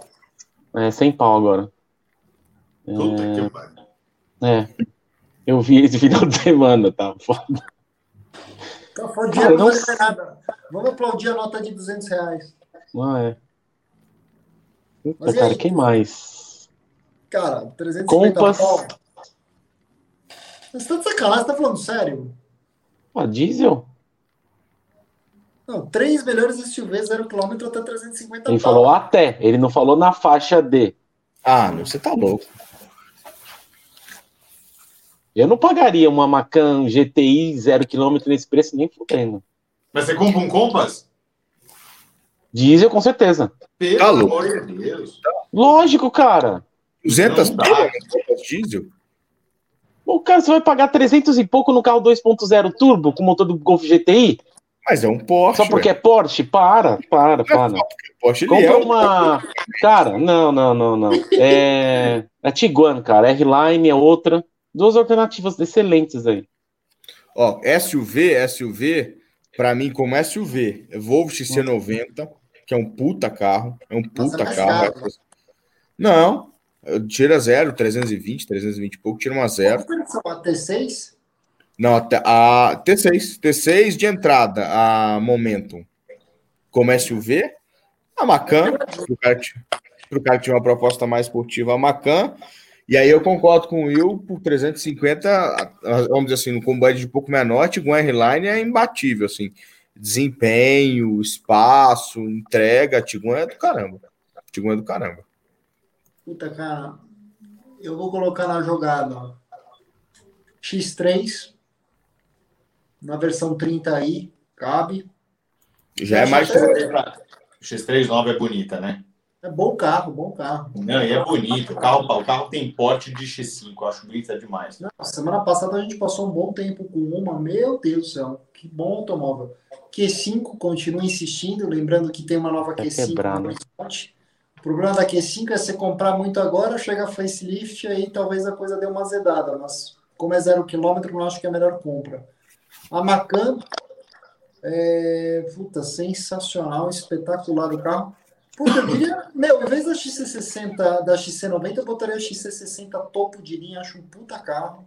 Assim, carraço, carraço. São os carros que me vem à cabeça agora, cara, assim, zero. André? Não, estava pensando se tinha alguma alternativa a isso, mas acho que não tem muito para onde sair, não. É... Apesar de a gente estar tá no. Apesar de a gente estar tá ficando cada vez mais no mundo dos SUVs aí, acho que não tem muita coisa em função de proposta e valores aí. Só aproveitar, deixa, já que você passou a palavra, só aproveitar aqui. Rafael Alberto de Silva. Salve, amigo do APC, bem-vindo, Bernardão. Você acha de BMW? E acho que o Bernardo pode palpitar um pouquinho sobre isso também. BMW 330e versus 330 normal, ambas novas, qual valeria mais a pena? E aí aproveito a deixa para perguntar: algum tipo de carro, seja ele combustão, elétrico ou híbrido ou tal, tem algum benefício em seguro ou hoje a regra do seguro é a mesma, muito em função de perfil do condutor e valor do veículo? Bom, falando especificamente do seguro, é, a companhia ela avalia é, exposição a risco. Então, ela olha para o perfil do condutor, ela olha para região de circulação e ela olha para preço de peça e índice médio de sinistralidade do carro. Então, assim, para o 330 e uma 330e, elas são basicamente o mesmo carro, assim, óbvio, com diferenças mecânicas relevantes, né? Mas elas são, aos olhos da companhia, elas são basicamente o mesmo carro. Talvez o seguro da 330E seja um tequinho mais caro, porque ela tem um sistema híbrido é um pouquinho mais complexo mecanicamente. Numa batida, você pode ter um reparo mais caro, se, se chegar a danificar o sistema. Então, seria um pouco mais caro, muito provavelmente. Mas é, é para a seguradora, o tipo de avaliação que a companhia faz não faz sentido dar benefício para carro híbrido elétrico, porque ela avalia qual é a chance de, de, ter um sinistro e quanto vai custar esse sinistro. Então, independente de, do, da, da motorização, isso, isso não faz para eles muita diferença. E sobre os carros, é, eu assim, eu tenho um, um 330 na, em casa, né? Meu irmão tem um 330. O carro é legal pra cacete, o carro realmente é muito legal. É, eu gostou de dirigir, o acabamento é, é, sensacional. Acho que você pega os concorrentes hoje, parece que eles estão umas duas gerações para trás, assim, a classe C, o Audi A4, não tem discussão. Mas eu convivo diariamente com um carro híbrido, eu tinha um puta preconceito. Eu comprei o carro híbrido porque era uma opção, assim, do ponto de vista de custo-benefício, era uma opção muito melhor. E eu tô pagando a língua, assim, muito. É, e olhando para esses dois carros hoje, a 330 híbrida é mais barata do que a 330 combustão, por conta do, do benefício fiscal. O carro anda mais, é mais econômico e está alinhado com, muito provavelmente, para onde os carros vão caminhar. Então, eu não tenho a menor dúvida que eu iria na 330 híbrida com certeza absoluta. Assim. Concordo. 330 é animal, cara. Assim, a gente andou na 530E, mas já é bom, a mesma hein? ideia. Excelente carro, velho. Que carro bom, cara. Outro dia me perguntaram de 530i se valia a pena. Eu falei, cara, aperta um pouco aí, pega 530e. Não tem rodízio, bebe pouco, o carro é bom para danar. Eu tenho visto bastante, engraçado, né? Um carro que nunca foi de se ver muito nas ruas, em função de porte, de valores, mas eu tenho visto cada vez mais, inclusive aqui no bairro tem umas quatro, e eu, nesse meu roteiro dia a dia, que eu estou indo para uma obra muito específica, então eu vou, é, passo todo dia no mesmo bairro ali vejo os carros andando. Então, eu tenho visto muito 745E. E é um sim, carro sim, sim. que é muito legal. O carro, e ele veio com um kit bacana, que ele tá com uma roda legal e tal. Uh, mas é engraçado, porque nas gerações anteriores, isso não era tão frequente, né? Graças a Deus, as pessoas não compravam 750 híbrida, S400 híbrida, porque as que compraram hoje tem uma conta aí na faixa de 100 a 200 mil para trocar a bateria, né? Então, até uma pessoa me pediu ajuda esses dias. Ah, pô, Lanzar, você pode me ajudar? A minha tá parada não sei quanto tempo aí. E eu precisava de uma ajuda para a bateria. E aí eu tentei, mas infelizmente a importação não se dá viável, exceto por mar, mas aí tem uma demora e tal, mas por aéreo não dá. E aqui a única condição especial que eu consegui foi num concessionário aí, por um preço de, de promoção, né? Que é de peixe. Eu não sei como é que não está anunciando lá no Magalu. Tinha que estar tá no Magalu, aplicativo do Magalu. Não tem, não tem frete. 90 mil reais. Chega a bateriazinha na tua casa. Preço de ocasião. Preço de ocasião. Era a 750 aí? 750 Hybrid, né? Que não era aí. Active Hybrid. Active Hybrid. É. e a bateria. Eu falo que a merda bate no ventilador sobre esses carros. E, tem e engraçado que, diferente do que eu tinha visto de uma S é, da mesma geração ali, que a bateria é grande, chatinha, uma bateria grande, essa da 745 é uma bateria normal, assim, ela não é tão maior, não. Ela parece uma bateria de 70 amperes. Então, ela nem é uma bateria, é, sei lá, tão grande. Sei lá, ela deve ter realmente um, um complicômetro ali, talvez, da, da, da engenharia dela, mas 90 mil reais é uma afronta mesmo, né? E não, não tem é campanha da BMW. É escatologia, no meu humilde. Tipo assim, eu sei que a tecnologia é evolução, entendeu? Mas, cara, é impensável você saber que você fica com um carro desse e vira um peso de garagem. É, porque ele começa tem... a instalar no painel. Né? não, e o carro depois não liga, é, você não, não anda mais. Né? O carro, efetivamente, ele fica parado. Quando começa a detectar morte da bateria, a partir desse momento começam a dar vários paus elétricos ali, vidros que abrem, vidros que não abrem, controle de tração, aviso dos controles, não sei o que, papapá, inclusive travasse de segurança e mais algumas coisas. E aí depois o carro simplesmente um dia não tem mais vida. Aí você tinha um carro de, sei lá, 200 mil, mais ou menos, deve ser a faixa, deveria ser a faixa do carro. Ele vai valer nada porque você tem um reparo de 90 mil para fazer no carro. Exatamente, você matou. As Cayenne híbridas estão vendendo pra caramba também. Assim, tem muita Cayenne ah, é, híbrida é, rodando já. Aqui na concessionária, os caras têm fila de sei lá quanto tempo da concessionária daqui para Cayenne híbrida. E a 745, na verdade, ela tem um preço que é interessante pra caramba, né? Uma, uma, uma série 7 é 500 pau, né? Era até um pouquinho menos de 500. A gente já segurou umas três aqui também. A X5, eu tenho muita curiosidade para andar na X5 45 e Hybrid também. Eu, eu, eu, eu tô muito curioso para andar nesse carro.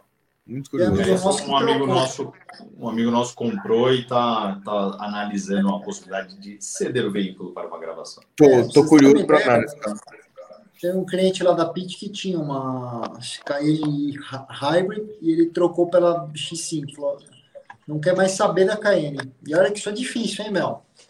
Mas a X5 vem acertando na mosca há um bom tempo, já vai há uns 3, 4 anos, a meu, que a X5 vem sendo um carro, velho. Ô, carrinho bom. Antônio dos Santos. Antônio Santos. Cone, mora nos Estados Unidos há um ano. Chegou a hora de escolher. 911 S991 Mark 1 por 63 mil dólares ou o 911 991 Mark 2, não falou compra a versão, por 77 mil dólares. Espero mais seis meses? Algum problema em ambos? Cara, 991 Mark 1, aqui no Brasil, eu sei que dá muito problema do coxinho eletrônico de motor uma conta que se você sentar despreparado numa concessionária porta, você vai gastar uns 20 pau para trocar o par. Outra, é, talvez até um pouco mais. De outra forma, você consegue resolver paralelamente gastando os dois entre 12 e 14 pau. Tá? Nossa, é, coisa, é chatinho, cara, que é o coxinho eletrônico da Porsche. É bem chato. Dá problema no Brasil por excesso de vibração, trepidação, asfalto irregular. 991.2 eu ainda não vi isso acontecer, tá? Cara, o que eu vou dizer? Aí no mercado de vocês nos Estados Unidos, cara, eu não vejo 991 nunca sendo um carro colecionável. Aqui no Brasil já começou a pegar, tipo, como a onda do último carreira aspirado. Entendeu? Isso é viagem. Isso é viagem na maionese. Você tá zoando, Bernardo? Os últimos três, quatro negócios desses carros que passaram na minha mão, os caras efetivamente tiveram ousadia de falar isso. Ô, bicho, eu tive uma consulta um, de um amigo, enfim, procurou, a gente procurou bater um papo essa semana, semana passada agora, que tinha um amigo procurando, comprando um, negociando um GTS 997. Putz, e o cara queria 300, o cara queria, não sei, o cara queria 360 cruzeiro no 997 GTS, meu filho, compra um 991, meu filho. Ah, não, mas o GTS será que não vai ser colecionável? Não vai, não vai eu vou falar, não se consegue mais comprar 991 carreira S sub 370 pau. Vai tá bom, conseguir mas... 12 bem rodadinho, bem judiadinho. Talvez. Mas, mas, mas por 370, 380 é melhor comprar um 991 do que um GTS 997. Não tem comparação. Não tem é, comparação que pega? Sabe o que, que pega para o mercado do porcheiro típico? Ah, mas o 9972 GTS é um carro que tem acho que 7 ou 8 no Brasil. 7 ou 8, né, Will? O que, perdão? O GTS 9972 no Brasil? Né, por aí, por aí. É que tem uns que pouco aparecem, né? Tipo o amarelo. É por aí. O amarelo tá é, mas eu... em São Paulo. Ah. Mas mesmo os 991 mesmo os 991.1 GTS são poucos também, acho que são seis cupê, é, um, mais uns Targ e uns cabros, vieram bem poucos GTS também. Cara, eu diria o seguinte: se você gosta de ronco, ronco, ronco, o motor aspirado desses 991 Mark 1 tem um ronco assim é, intoxicante. O ronco dos 991 Mark II já não é intoxicante, mas a diferença é que você tem torque embaixo. Então você acorda, o carro é muito mais aceso de baixo no final é isso que você vai decidir. Se você não liga tanto para a questão do torque, do desempenho, logo de baixa, o 991.1S vai te atender hiper bem, cara. A direção do 991.2 é muito melhor, né? Muito melhor. A qualidade direção é muito melhor, né? Concordo. E o PDK é mais rápido também. Ah, é? Então, o PDK eu não diria que grita tanto a diferença. Eu diria que a direção do 991... Não, é mais rápido, mas não é muito. A direção é. Aí, Marcelo Santos, boa noite, amigos. BMW 135i 2009 N54, ou seja, biturbo com 32 mil quilômetros por 85 mil reais. Tá no preço? Está. Dá para comprar só com Decra? Não. Dá para usar no dia a dia com um único carro? Mais ou menos. É meio duro. Não tão duro é quanto a 130. Ah, não acho duro, não. Esse carro tem que tomar um cuidado, é, além dos BBB da vida, sistema de arrefecimento, né? Que é bem, bem chato nos motores 35. A bomba d'água. A bomba d'água é a pior parte, entendeu? É, mas as mangueiras também, esse motor e os motores 50 aquecem bastante. Então, é, uma vez que você vai mexer, é melhor mexer em tudo, porque não, senão depois você fica parando o carro para tentar encontrar os próximos vazamentos. Gente, eu tenho um trauma. Entrar... Opa, desculpa. Eu só ia falar rapidinho que eu tenho um trauma com o motor 35 com menos de menos de um quarto de tanque não dá para andar assim. Um dia que a minha entrou na reserva, o grupo propulsor acendeu e ficou lá até o dia que eu vendi. É foda. Esse carro, ele, ele, você vê, todas as BMs geralmente é, apitam luz de reserva de combustível a 50, com autonomia de 50 km. O 35, drive, viu? o 35 é o único que apita com 90 ele já te avisa, bom, primeiro que esse carro gasta pra cacete, segundo, se baixar pode dar problema no propulsor, então assim, é melhor você abastecer essa merda. Olha, cara, eu mordo a minha língua, mas pelo menos na 1M, meu, bato na madeira, mas desde que eu peguei um M, meu, nunca tive um estresse com um N54 nela, velho. ah, mas todo dia é um novo dia, né, Cone? Vai saber amanhã. Mais uma vez. Eu bati três vezes na madeira, três vezes, para ter certeza disso, entendeu? Ô, Corne, é, você pulou um superchat aqui do MH, ele falando é, Mercedes ML 320 barra 350 diesel 2009. É tranquila de manter? Não, não é. Essa geração é meio macabra. Esses carros não são muito bons. Na geração a partir de 2011, 12, que dá uma evoluída, 12, 13 e até meados de 14 você tem suspensão sem bolsa. O próprio ah, motor da gasolina é um carro bem sossegado de ter. o diesel, o problema é a qualidade do diesel que foi lá para dentro, tá? É isso que eu ia falar. É, meu carro. Mas esses, os Blue Techs aí não são tão ruins, não. O problema é exatamente isso, é como é que o cara fez o uso do diesel, né? Pessoal, deixa eu dar só um recado. Estamos indo para uma reta final aqui, então nós temos uma, duas, três, quatro, cinco, seis, sete perguntas. Nós vamos focar nessas sete para efetivamente fazermos um trabalho de excelência, certo? Mas antes de mais nada, agradecer novamente 1.260 pessoas. Estamos segurando um pico de audiência incrível e vamos que vamos. Gustavo Moraes, sedã médio grande a partir de 2019 para dia a dia blindado.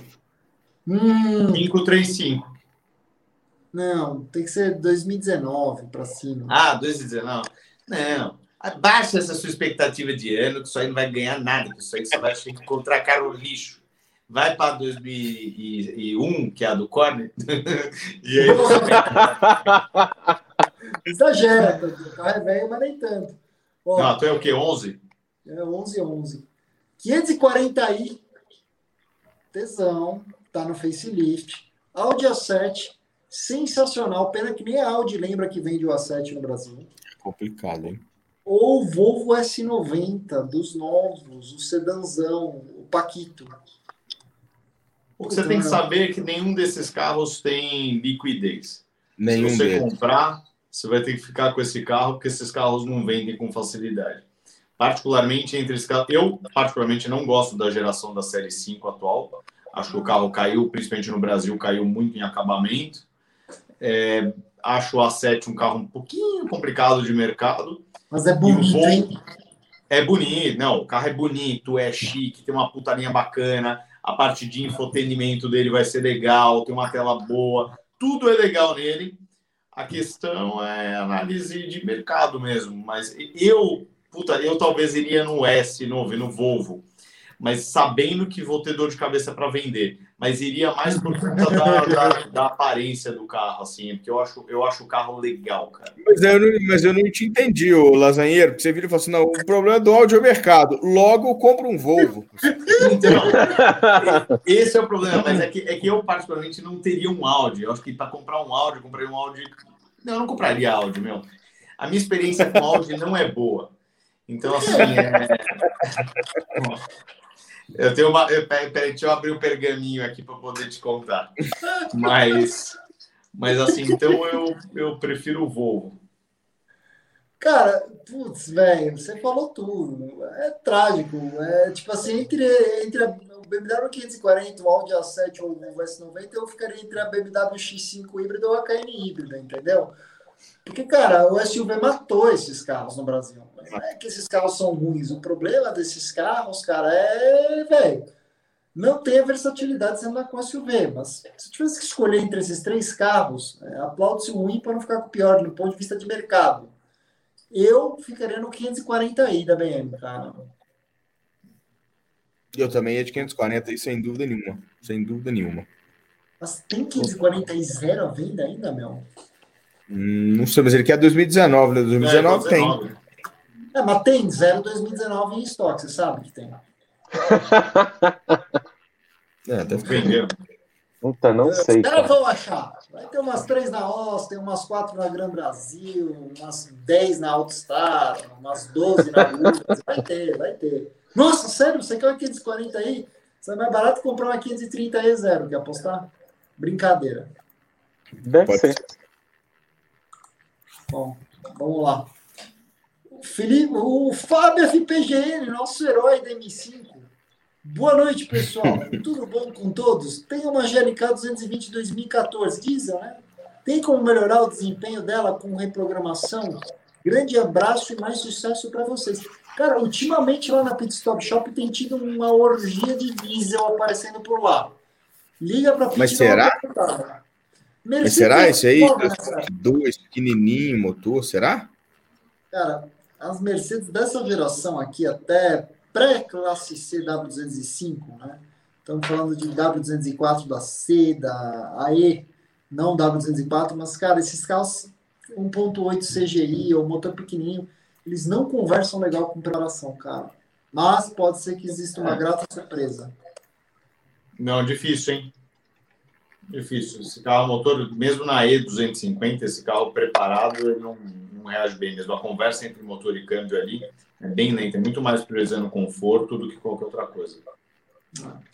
João Vitor V, C63W204, facelift. Sobre remap filtro escape em inox do meio até o final. O que acham? Cara, C63 dessas é um dos poucos carros aspirados que numa preparação bem feita, estágio 2, solta muita coisa para contar a história, viu? O carro fica vitaminado. É um dos poucos aspirados que dá para cravar. Vale a pena preparar. Fernando Leão teve dois, dois desses carros e toda semana tem alguém fazendo lá. Vale a pena. Fica do caramba. Teus vizinhos vão te odiar por causa do ronco do escape nas partidas durante a manhã. Entendeu? Essa é a parte mais divertida. É legal demais. É legal demais da conta. Eu tenho um caso de um cliente muito, um amigo, amigo meu, lá do Rio. Por que? Que... Peraí, eu não entendi a frase. Você teve o quê com o cliente seu? Eu tive um carro. Tem um caso de um cliente meu. Tem um caso de tinha... um cliente, não um artigo. Mas ele tinha uma C63 dessa com o escape aberto do meio para trás e ele estava no shopping época de Natal, shopping lotado. Aí dizer que tinha uma senhora passando atrás dele com as 18 sacolas e ligou o carro bem na hora. Que a senhora jogou as sacolas para cima, foi xingando, seu responsável, seu playboy. E ele já deve ter uns 50 e poucos. Olha, aqui, é, aqui, é muito aqui, legal. Aqui, o ronco desse carro é maravilhoso.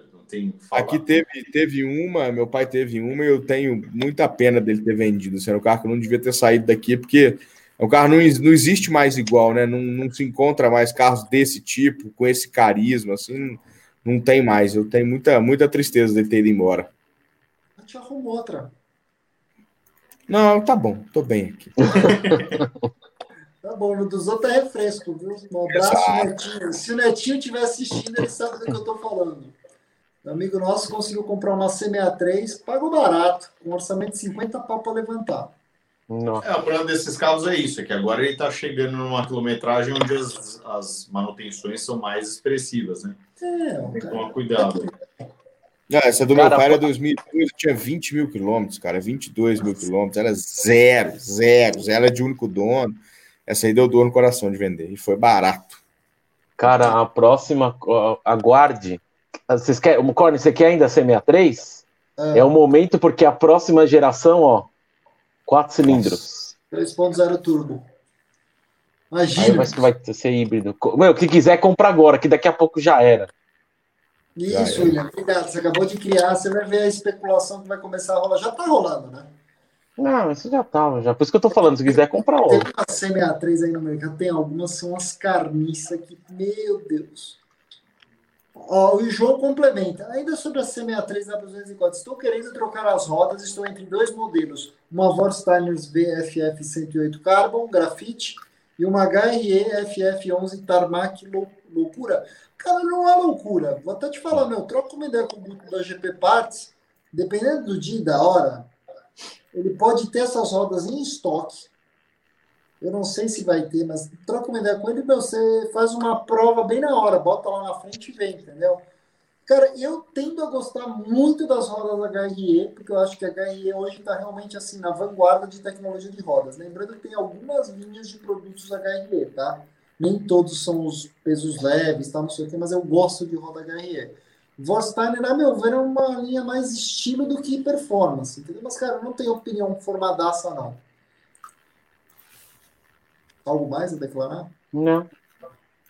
Ninguém sabe, né? Volkswagen, HRE exagerou, né? Não, eu sei o que é, não sei os modelos, mas. É, porque eu acho caro pra caramba num carro desse, né? Essas rodas são muito caras, né? Então, se der pegar um carro lá de 150 pau, meter 50 de roda. Não, não chega a 50, não. Você bota um bom joguinho de HRE gastando 25, 26. Entendi. Bom, precisa ver o dólar e o estoque, né? Cadê o André? E caiu. Desistiu. Começou a falar de roda, ele desistiu. Não, daqui a pouco isso é internet, cara. Dá uns pipoco federal. Um saco, né? Vamos continuar aqui, ó. O Sky. Deixa eu ver se ele Bom. volta. Cone, pegamos a Equinox Premier, pagamos 155 pau em dezembro de 2019. Acho um ótimo SUV até 200 pau. 262 cavalos, 38 de torque, tá ótimo, 0 a 100 7 segundos. Cara, Sky, é verdade Eu acho até que é meio bizarro que a gente nem lembra do carro, acho que nem a GM está fazendo muito esforço para divulgar a Equinox, né? Ah, ela anda mais que o 993, segundo a GM, né? Caiu tudo aí ou só foi só a minha? Só você, só você. Ah, tá bom. O que eu acho da Equinox é que eu acho, eu, eu olho para ela, entro dentro do carro, e eu acho ela é o típico carro de locador americano, entendeu? Que você enche de enche de, de, de McDonald's, derrama milkshake e tal. Porque ela é, ela, assim, como no, do ponto de vista de um utilitário, de fato, ela é sensacional, né? Ela tem espaço, ela anda bem, enfim, mas ela é mais simplona, né? Você pega com uma Tiguan, é um carro muito mais refinado, tanto em dirigibilidade, acerto de suspensão, acerto de direção, câmbio melhor. Mas, claro, ela tá 50 mil mais barato que a Tiguan, então tem, tem esses dois lados. Tem até gosto de férias, eu acho. Eu acho interessante essa proposta. Você entra num Durango, você entra em alguma coisa desse tipo, você fala assim, puta, dá uma vontade, um pouco férias, sabe? Vamos pro Orlando, vamos pro Orlando. Férias frustradas, né? Ah, para. Nossa. Não, não é não. Eu, eu particularmente gosto bastante do Equinox, mas é, é justamente o que o Bernardo estava falando. O problema é que a Chevrolet peca com o nível de acabamento, alguns materiais, por exemplo, o próprio comando dos botões, do material do comando dos botões do volante, ele tem uma cara de que ele vai, meu, se espatifar ali em pouquíssimo tempo. Então isso é uma pena. Eu acho que o Chevrolet erra nisso. Quando eu falo, as pessoas me criticam muito, mas é que eu acho que é uma pena, porque você está pagando, né? Então você está pagando por um negócio com baixa qualidade. Yeah. João, mais uma vez, mais uma vez sobre a C63, o que acham do splitter dianteiro e do spoiler mais alto? Aqueles que imitam as, os originais. Ela é quatro portas. Agora ele me pegou. Né? Tipo, o blindadinho tá com uma Edition 507 blindada lá anunciada com ele, lembra? Aquela a Falterbach, né? É uma, não é uma não é uma Black Series, né? Ela é quase isso. Ela tá. Ela é uma Edition 507, né? Que ela tem 507 cavalos. É, eu não, não, sei exatamente as informações daquela versão, mas ele tá com uma lá que é cinza fosco, o interior dela é quase branco, é, com aplicação de, de alcantara. É um carro bem legal, é bem diferente. É, o problema, outro dia eu perguntei o preço ele não quis responder. ele, eu acho que esses dias ele colocou no Instagram dele, até está com preço e tal. Posso até postar a foto do carro. Obviamente não deve ser um carro barato por conta da exclusividade. É a única no Brasil, né? Essa blindada. Mas é que você não vai ter um carro desse em São Paulo não blindado, né? E querer andar todo dia e ir para um banco na Faria Lima. Aí o banqueiro já vai na mais nova. É? Aí o banqueiro já vai na mais nova. Não, eu tô falando do estagiário da XP, não tô falando do dono do banco, porque ele vai de helicóptero, né? Ai, ai. Emanuel Garcia, boa noite. Para variar, o que vocês acham da CLS 53MG 0 por 600 pau? Eu acho que é muito dinheiro pelo carro que é. Vai sair de linha. É. A Mercedes perdeu a mão nos preços agora, né? Meteram o GLC. Eu e o gravamos esse carro, ele é bem legal. O GLC tá aí a partir de 450 pau. Olha, não sei, são valores assim que são tão astronômicos que eu, eu não consigo entender como é que eles não fizeram um headzinho aí para garantir esses valores, porque não sei o que, que eles estão imaginando vender. É, né? Eu também achei estranho. Repassaram na bucha, né, meu? A gente ia xingar. C63, quase 800 pau, né? É, é pesado. Uma C63 zero hoje. Imagina se você entrar numa concessionária Mercedes hoje e falar, não, vim comprar uma C63 zero. Quão desavisado você tem que ser? É, tá louco. Preço de 992, pô. É. Mais caro que 992.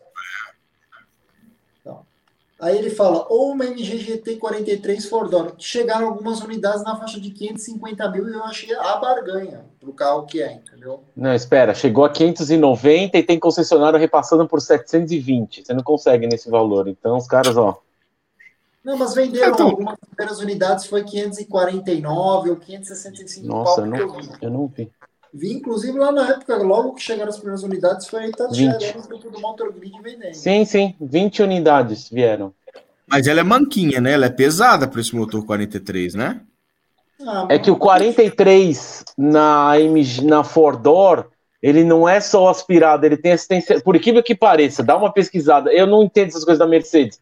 O 43 tinha que ser só os seis cilindros aspirados, certo? Tudo, Porque existe tudo, o 53. Né? Sim. Mas tem assistência elétrica, dá uma pesquisada, eu não entendi essa também. Quando é, me falaram, eu falei, cara, não é possível, dá uma olhada. É o, mesmo, é o mesmo, aquela mesma ideia do EQBoost da 200. É, isso aí. Caramba.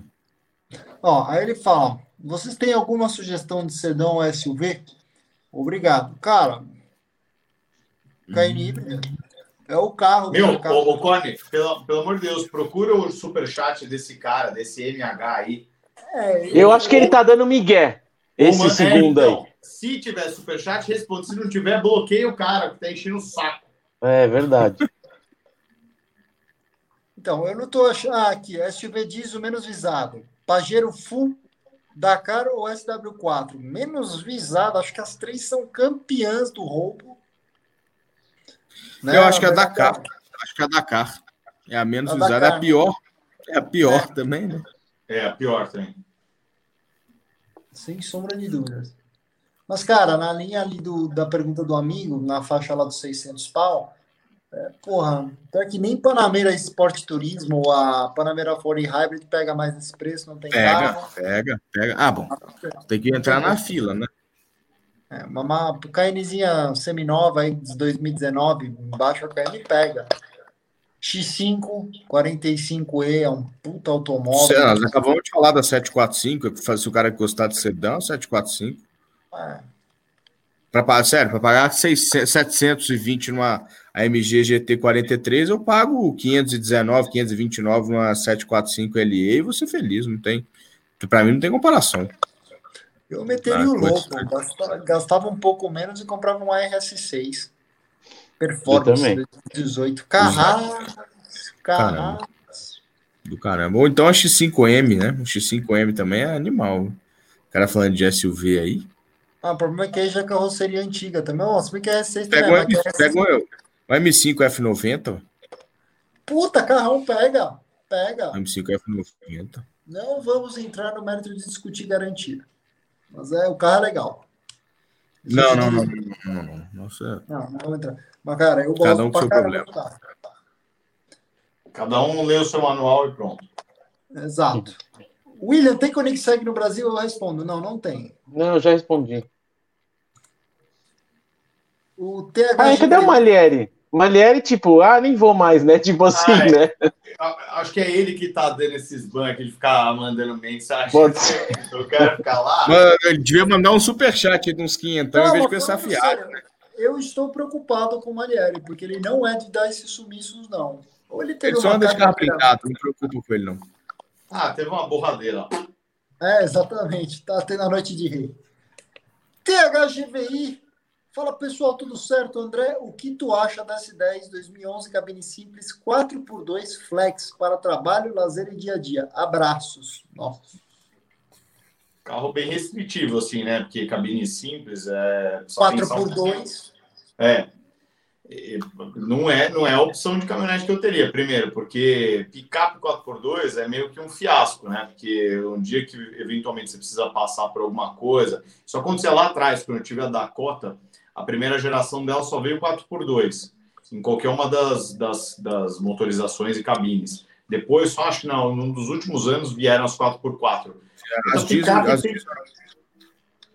diesel, né? Diesel era 4x4. Mas assim, picape tem que ter 4x4, cara. Então, pegar 4x2, exceto se você tem um uso totalmente urbano, você vai pegar uma estradinha, mas você efetivamente acha que você nunca vai precisar usar, não muito que bem.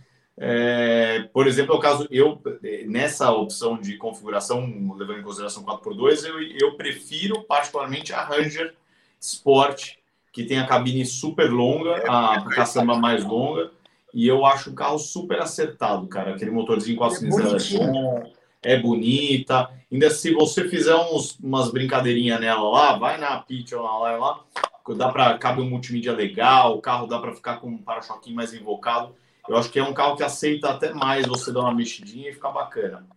Eu tive uma dessa em 2008, quando lançaram a Sport. Tá era, era, muito, é, muita. Era, era, era, jovem, era um jovem mancebo essa época. Mas é. Eu gostei, eu, eu também iria na Ranger fácil. Acho que ela é.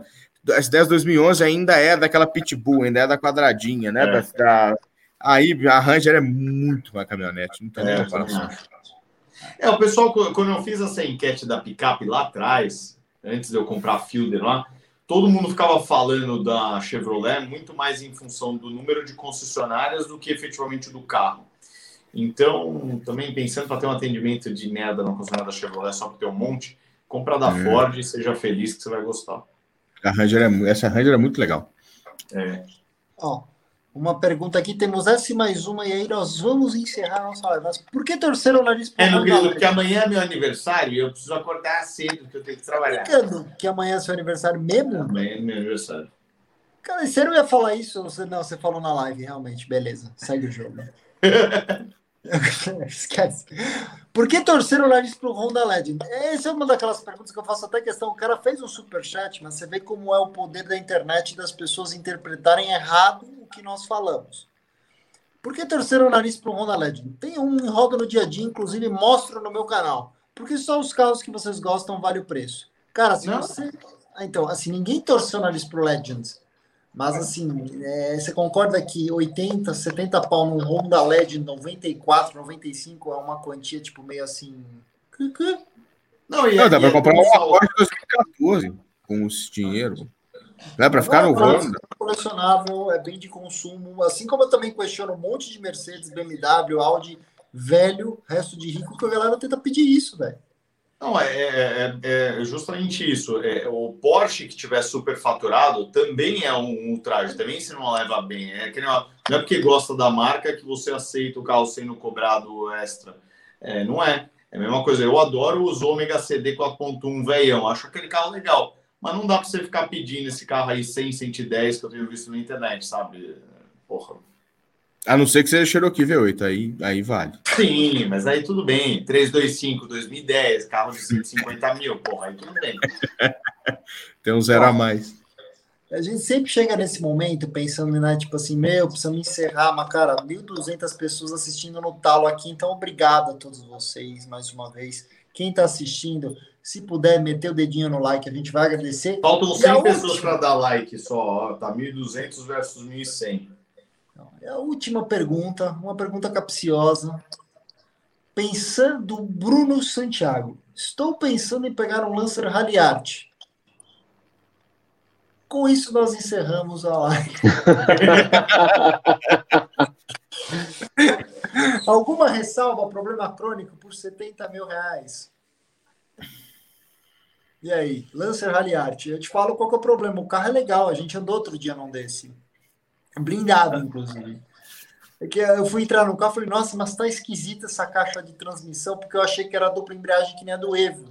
E não, não era. Não, claro que não. A, a mesma coisa do carro do Everton. Então, assim. É CVT? É. Hum. Assim, cara, eu, assim, o carro tem seus méritos, tá? Não é de todo horrendo, horroroso, não. Pelo contrário, mas, cara, eu acho que tem coisa melhor, entendeu? Por 70 mil reais, puta, será que você não compra um Mini Cooper?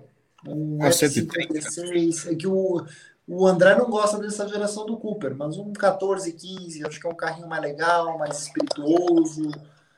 Ah, sei lá, tem muita opção, cara. Um A3 Sportback 2.0 turbo sobra troco.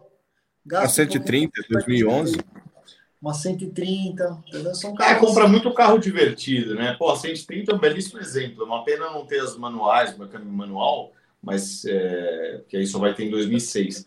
Mas até tem, mas é bem raro. Mas, é, pô, umas coisas tão divertidas aí para comprar, vai comprar esse carro com câmbio CVT. Não, não desmerecendo, porque eu até eu acho legal os, os Subarus e é, Mitsubishis e tal. Eu acho legais esses carros, mas eu acho que tem que estar de acordo ali, valor e proposta, sei lá. Acho que... O bom do Subaru é que já com a bronzina virada e o câmbio quebrado. Eu vou, eu vou dizer que eu acho que vale para o Lancer Rally Art, vale a mesma máxima que a gente usou para o Fluence GT, assim. Se o carro não foi um sucesso de venda, se o carro não veio bastante, tem um motivo, né? Assim, acho que a gente não dá para achar que o carro veio pouco porque ele era super exótico, assim. Ele não é um 997 GT2 RS, não é um Bugatti Veyron, entendeu? Então, assim, tem que pensar um pouquinho nesse tipo de, de decisão, né? Exato. Ah, exato, você falou tudo. A última pergunta, vai que apareceu mais um aqui. Uma pergunta que é interessante. Jetta TSI 2012 e Passat B7 2012. Mesmo powertrain, mas um vem do México, outro vem da Alemanha. Qual a real diferença, além de conforto? Um vem do México e o outro vem da Alemanha. E com isso... É exatamente a mesma explicação que tinha de BMWs e Mercedes blindados de fábrica na Alemanha e no México. É exatamente a mesma proporção aí. Protection Security. O acabamento do carro, a construção do carro. O Passat tem uma suspensão um pouquinho mais sofisticada. O Passat é mais carrão, né? O Passat é muito mais carro. Mas, senhores, eu gostaria. Ou, de... Tem um pessoal só perguntando aqui por que, que a gente falou que a 6 não vende. Mas é porque, na verdade, o que a gente disse é que, de maneira geral, os, os sedãs médios aí não vendem, né? Se pegar classe C, vende bem, classe C, classe S vai vender pouco, mas porque também importa um pouco, e os meio do caminho ali são meio complicados mesmo, que é um, a, talvez a marca que mais acertou nisso foi a Audi com as peruas dentro dessa categoria. Então, RS6 ou as A6 Avant venderam mais até do que os próprios A6. Um conhecido meu tá vendendo um A6 com 19 mil quilômetros. Pô, ele, ele tá zero o carro dele, zero, zero, zero. 2016, 16, se não me engano, com 19 mil quilômetros. Só que não é blindado, então é mais difícil de vender em São Paulo. É um carrinho chato de mercado, mas é um puta carro. É. Esses carros têm muito preço, né? Assim, é carro de 130 mil um carro desse hoje, é. não? 2016, 130 mil. As 528 é. também com cento e pouco. Tem umas classe E dessa, dessa nova já, W213, 2018 por 180 mil, 190 mil. Os carros são bons, o preço é bom, mas. É, puta carro. Vai, Só que né? depois você não tem liquidez, né? Não, você não, não vai vender. É, para comprar para usar 10 anos até acabar e depois vender tipo um, um tipo um A6 que a gente teve notícia aí. Olha, assim, eu vou fazer um meia-culpa aqui. As pessoas estão falando para mim aqui na tela, e puta, eu vou, se eu tô errado, eu vou falar que tô mesmo. Lancer Rally Art é dupla embreagem, sim, só é a ficha técnica. Acabei de abrir a ficha técnica e realmente ele é uma dupla embreagem a seco. Então, meus amigos do céu, é de longe o pior Getrag, né? embreagem que eu já experimentei na minha vida. Não, o Evo 10 é ruim também pra caramba. Putz, grila. Cara, não, para, era exatamente. O Everton tava comigo no carro, ele tem um Lancer com câmbio CVT. Eu juro, eu achei tão, tipo, assim, tem resposta na borboleta e tudo bem, mas nada a ver com, por exemplo, o sistema de dupla embreagem que a gente via, por exemplo, no Jetta TSI 2012. Esquece o DQ lá da Audi. Câmbio é lerdo, não é exatamente responsível, vamos dar o desconto que talvez o carro tivesse um pouco judiado. Então, a minha meia-culpa está assumida aqui. Pela experiência, eu jurava por Deus ter sido um câmbio CVT e não dupla embreagem, pela experiência, tá? Core, só, só duas coisinhas aqui. Uma é que uma, uma pergunta que me fazem direto, e, e eu, eu já expliquei, mas o pessoal sempre fica pedindo aqui para pelo menos deixar a live disponível por um períodozinho, por mais que curto, porque quem tem YouTube Premium consegue baixar o conteúdo para assistir depois. É, mas eu já expliquei que estão sendo feitos cortes da live com os drops sobre os temas mais discutidos e depois são espalhados ao longo dos dias entre uma live e outra para vocês terem um conteúdo compilado. É, outra coisa, o pa Pablo Araújo ficou perguntando é, para mim e para você sobre Panameira v, é, V6, mas eu não sei, ele falou que ele perguntou na outra live. Pablo, eu não sei exatamente o que, que você está querendo dizer, mas assim, se é um carro para o dia a dia, é, talvez seja uma boa opção. A questão é só que eu acho que as Panameiras estão super faturadas. Acho que elas estão sendo vendidas por valores muito altos e você encontra outros carros muito legais também, que é o exemplo de CLS, que é o, 350, a BMW 535 já com motor turbo. Então, assim, você encontra coisas talvez mais legais ou mais atuais, mas a Panamera não é uma má opção, ela só tá cara, só isso. É, o que acontece, outro dia eu descobri, fiz uma descoberta capciosa, que o motor seis cilindros que está na Panamera não é o mesmo motor seis cilindros que está na Cayenne. É, não. Sim, sim, não é o mesmo. E isso significa o mesmo problema de arquitetura da toda a tubulação de arrefecimento passando ali em cima do motor e os mesmos potenciais danos de problemas elétricos por escorrimento de fluido de arrefecimento, até mesmo problemas de arrefecimento, tá? Então, assim, olhos e corações muito abertos, as Panameiras V6, elas são carros caros ainda pelos que eles entregam. Caro.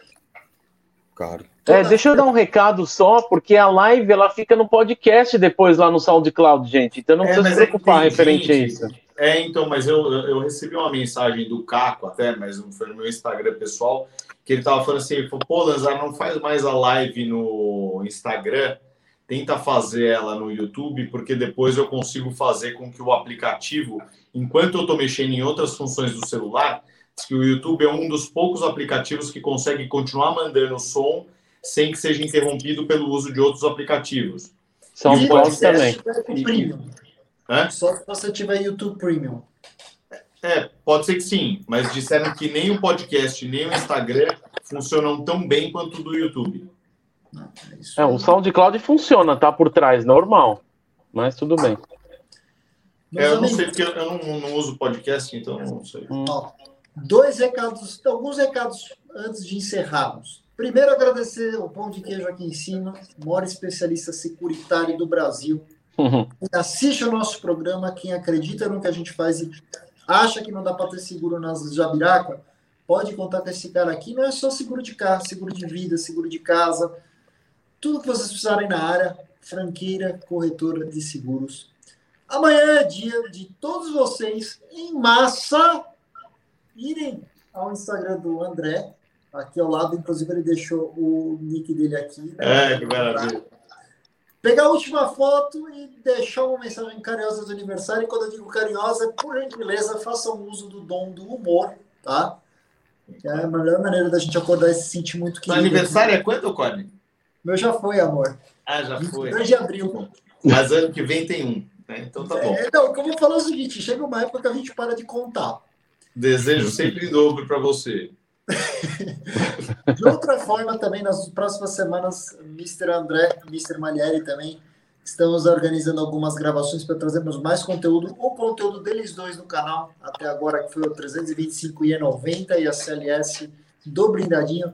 Todos os vídeos estão indo muito bem, muito bem mesmo aqui no canal. Muito obrigado a todos vocês por esse carinho. E bom, a PC segue nas próximas semanas com muita cartigo também, porque o que, que está acontecendo no mercado? Muita novidade está sendo desovada em ritmo recorde, então esperem um acréscimo do ritmo de cartigos. Então, se alguém virar e falar, nossa, mas o APC só está fazendo cartigos. Não, estamos desovando tudo aquilo que ficou represado em seis meses praticamente dessa situação toda que vivemos. E bom, meus amigos. E quando é que vai ter gravação de escolhas e. e... Pô, será que a gente não pode fazer uma enquete? A gente não pode voltar a ter é, lives presenciais? Então, a gente quer fazer live presencial. Só que alguns de vocês externaram uma posição bem desagradável de. Ah, mas tipo, a gente ficar num ambiente todos juntos nesse momento, aquele voz anasalada por causa de máscara por duas horas. Não, mas Vamos agora, tá, mas ainda precisa disso? Precisa. A gente não pode ficar presencialmente sem máscara. Mas com um metro de distância entre as pessoas? Frescura. Mas no seu caso, André, precisa de uns três metros, né? Com a nareva desse tamanho. não, é só, eu não, é só eu não virar. Se eu não virar, não tem problema. O meu já é um distanciamento natural das pessoas. já é uma barreira. A gente fica perto de do André demais, começa a ficar um pouco com falta de ar. no elevador, é, então é terrível. Não, graças ao elevador, ninguém. Quando me vê com a máscara e a máscara tá assim, ó, aqui, aí a pessoa já não, não, não entrar. Mas bom, meus amigos, Vamos encerrar a live. Agradecemos mais uma vez a todos vocês. Nos vemos nas próximas semanas. Talvez daqui a duas semanas uma próxima live. É, a cada 15 dias, não é? É, da última vez a gente passou um pouquinho. Vamos ver o que vai dar de assunto esses drops. O Sertório fica falando para encerrar a live porque ele sabe que ele está ferrado para editar os drops amanhã. muito boa noite e muito obrigado, amigos. Valeu. Até a próxima. Valeu. Valeu. Falou, Bernardão. Abraço, galera. Valeu, valeu.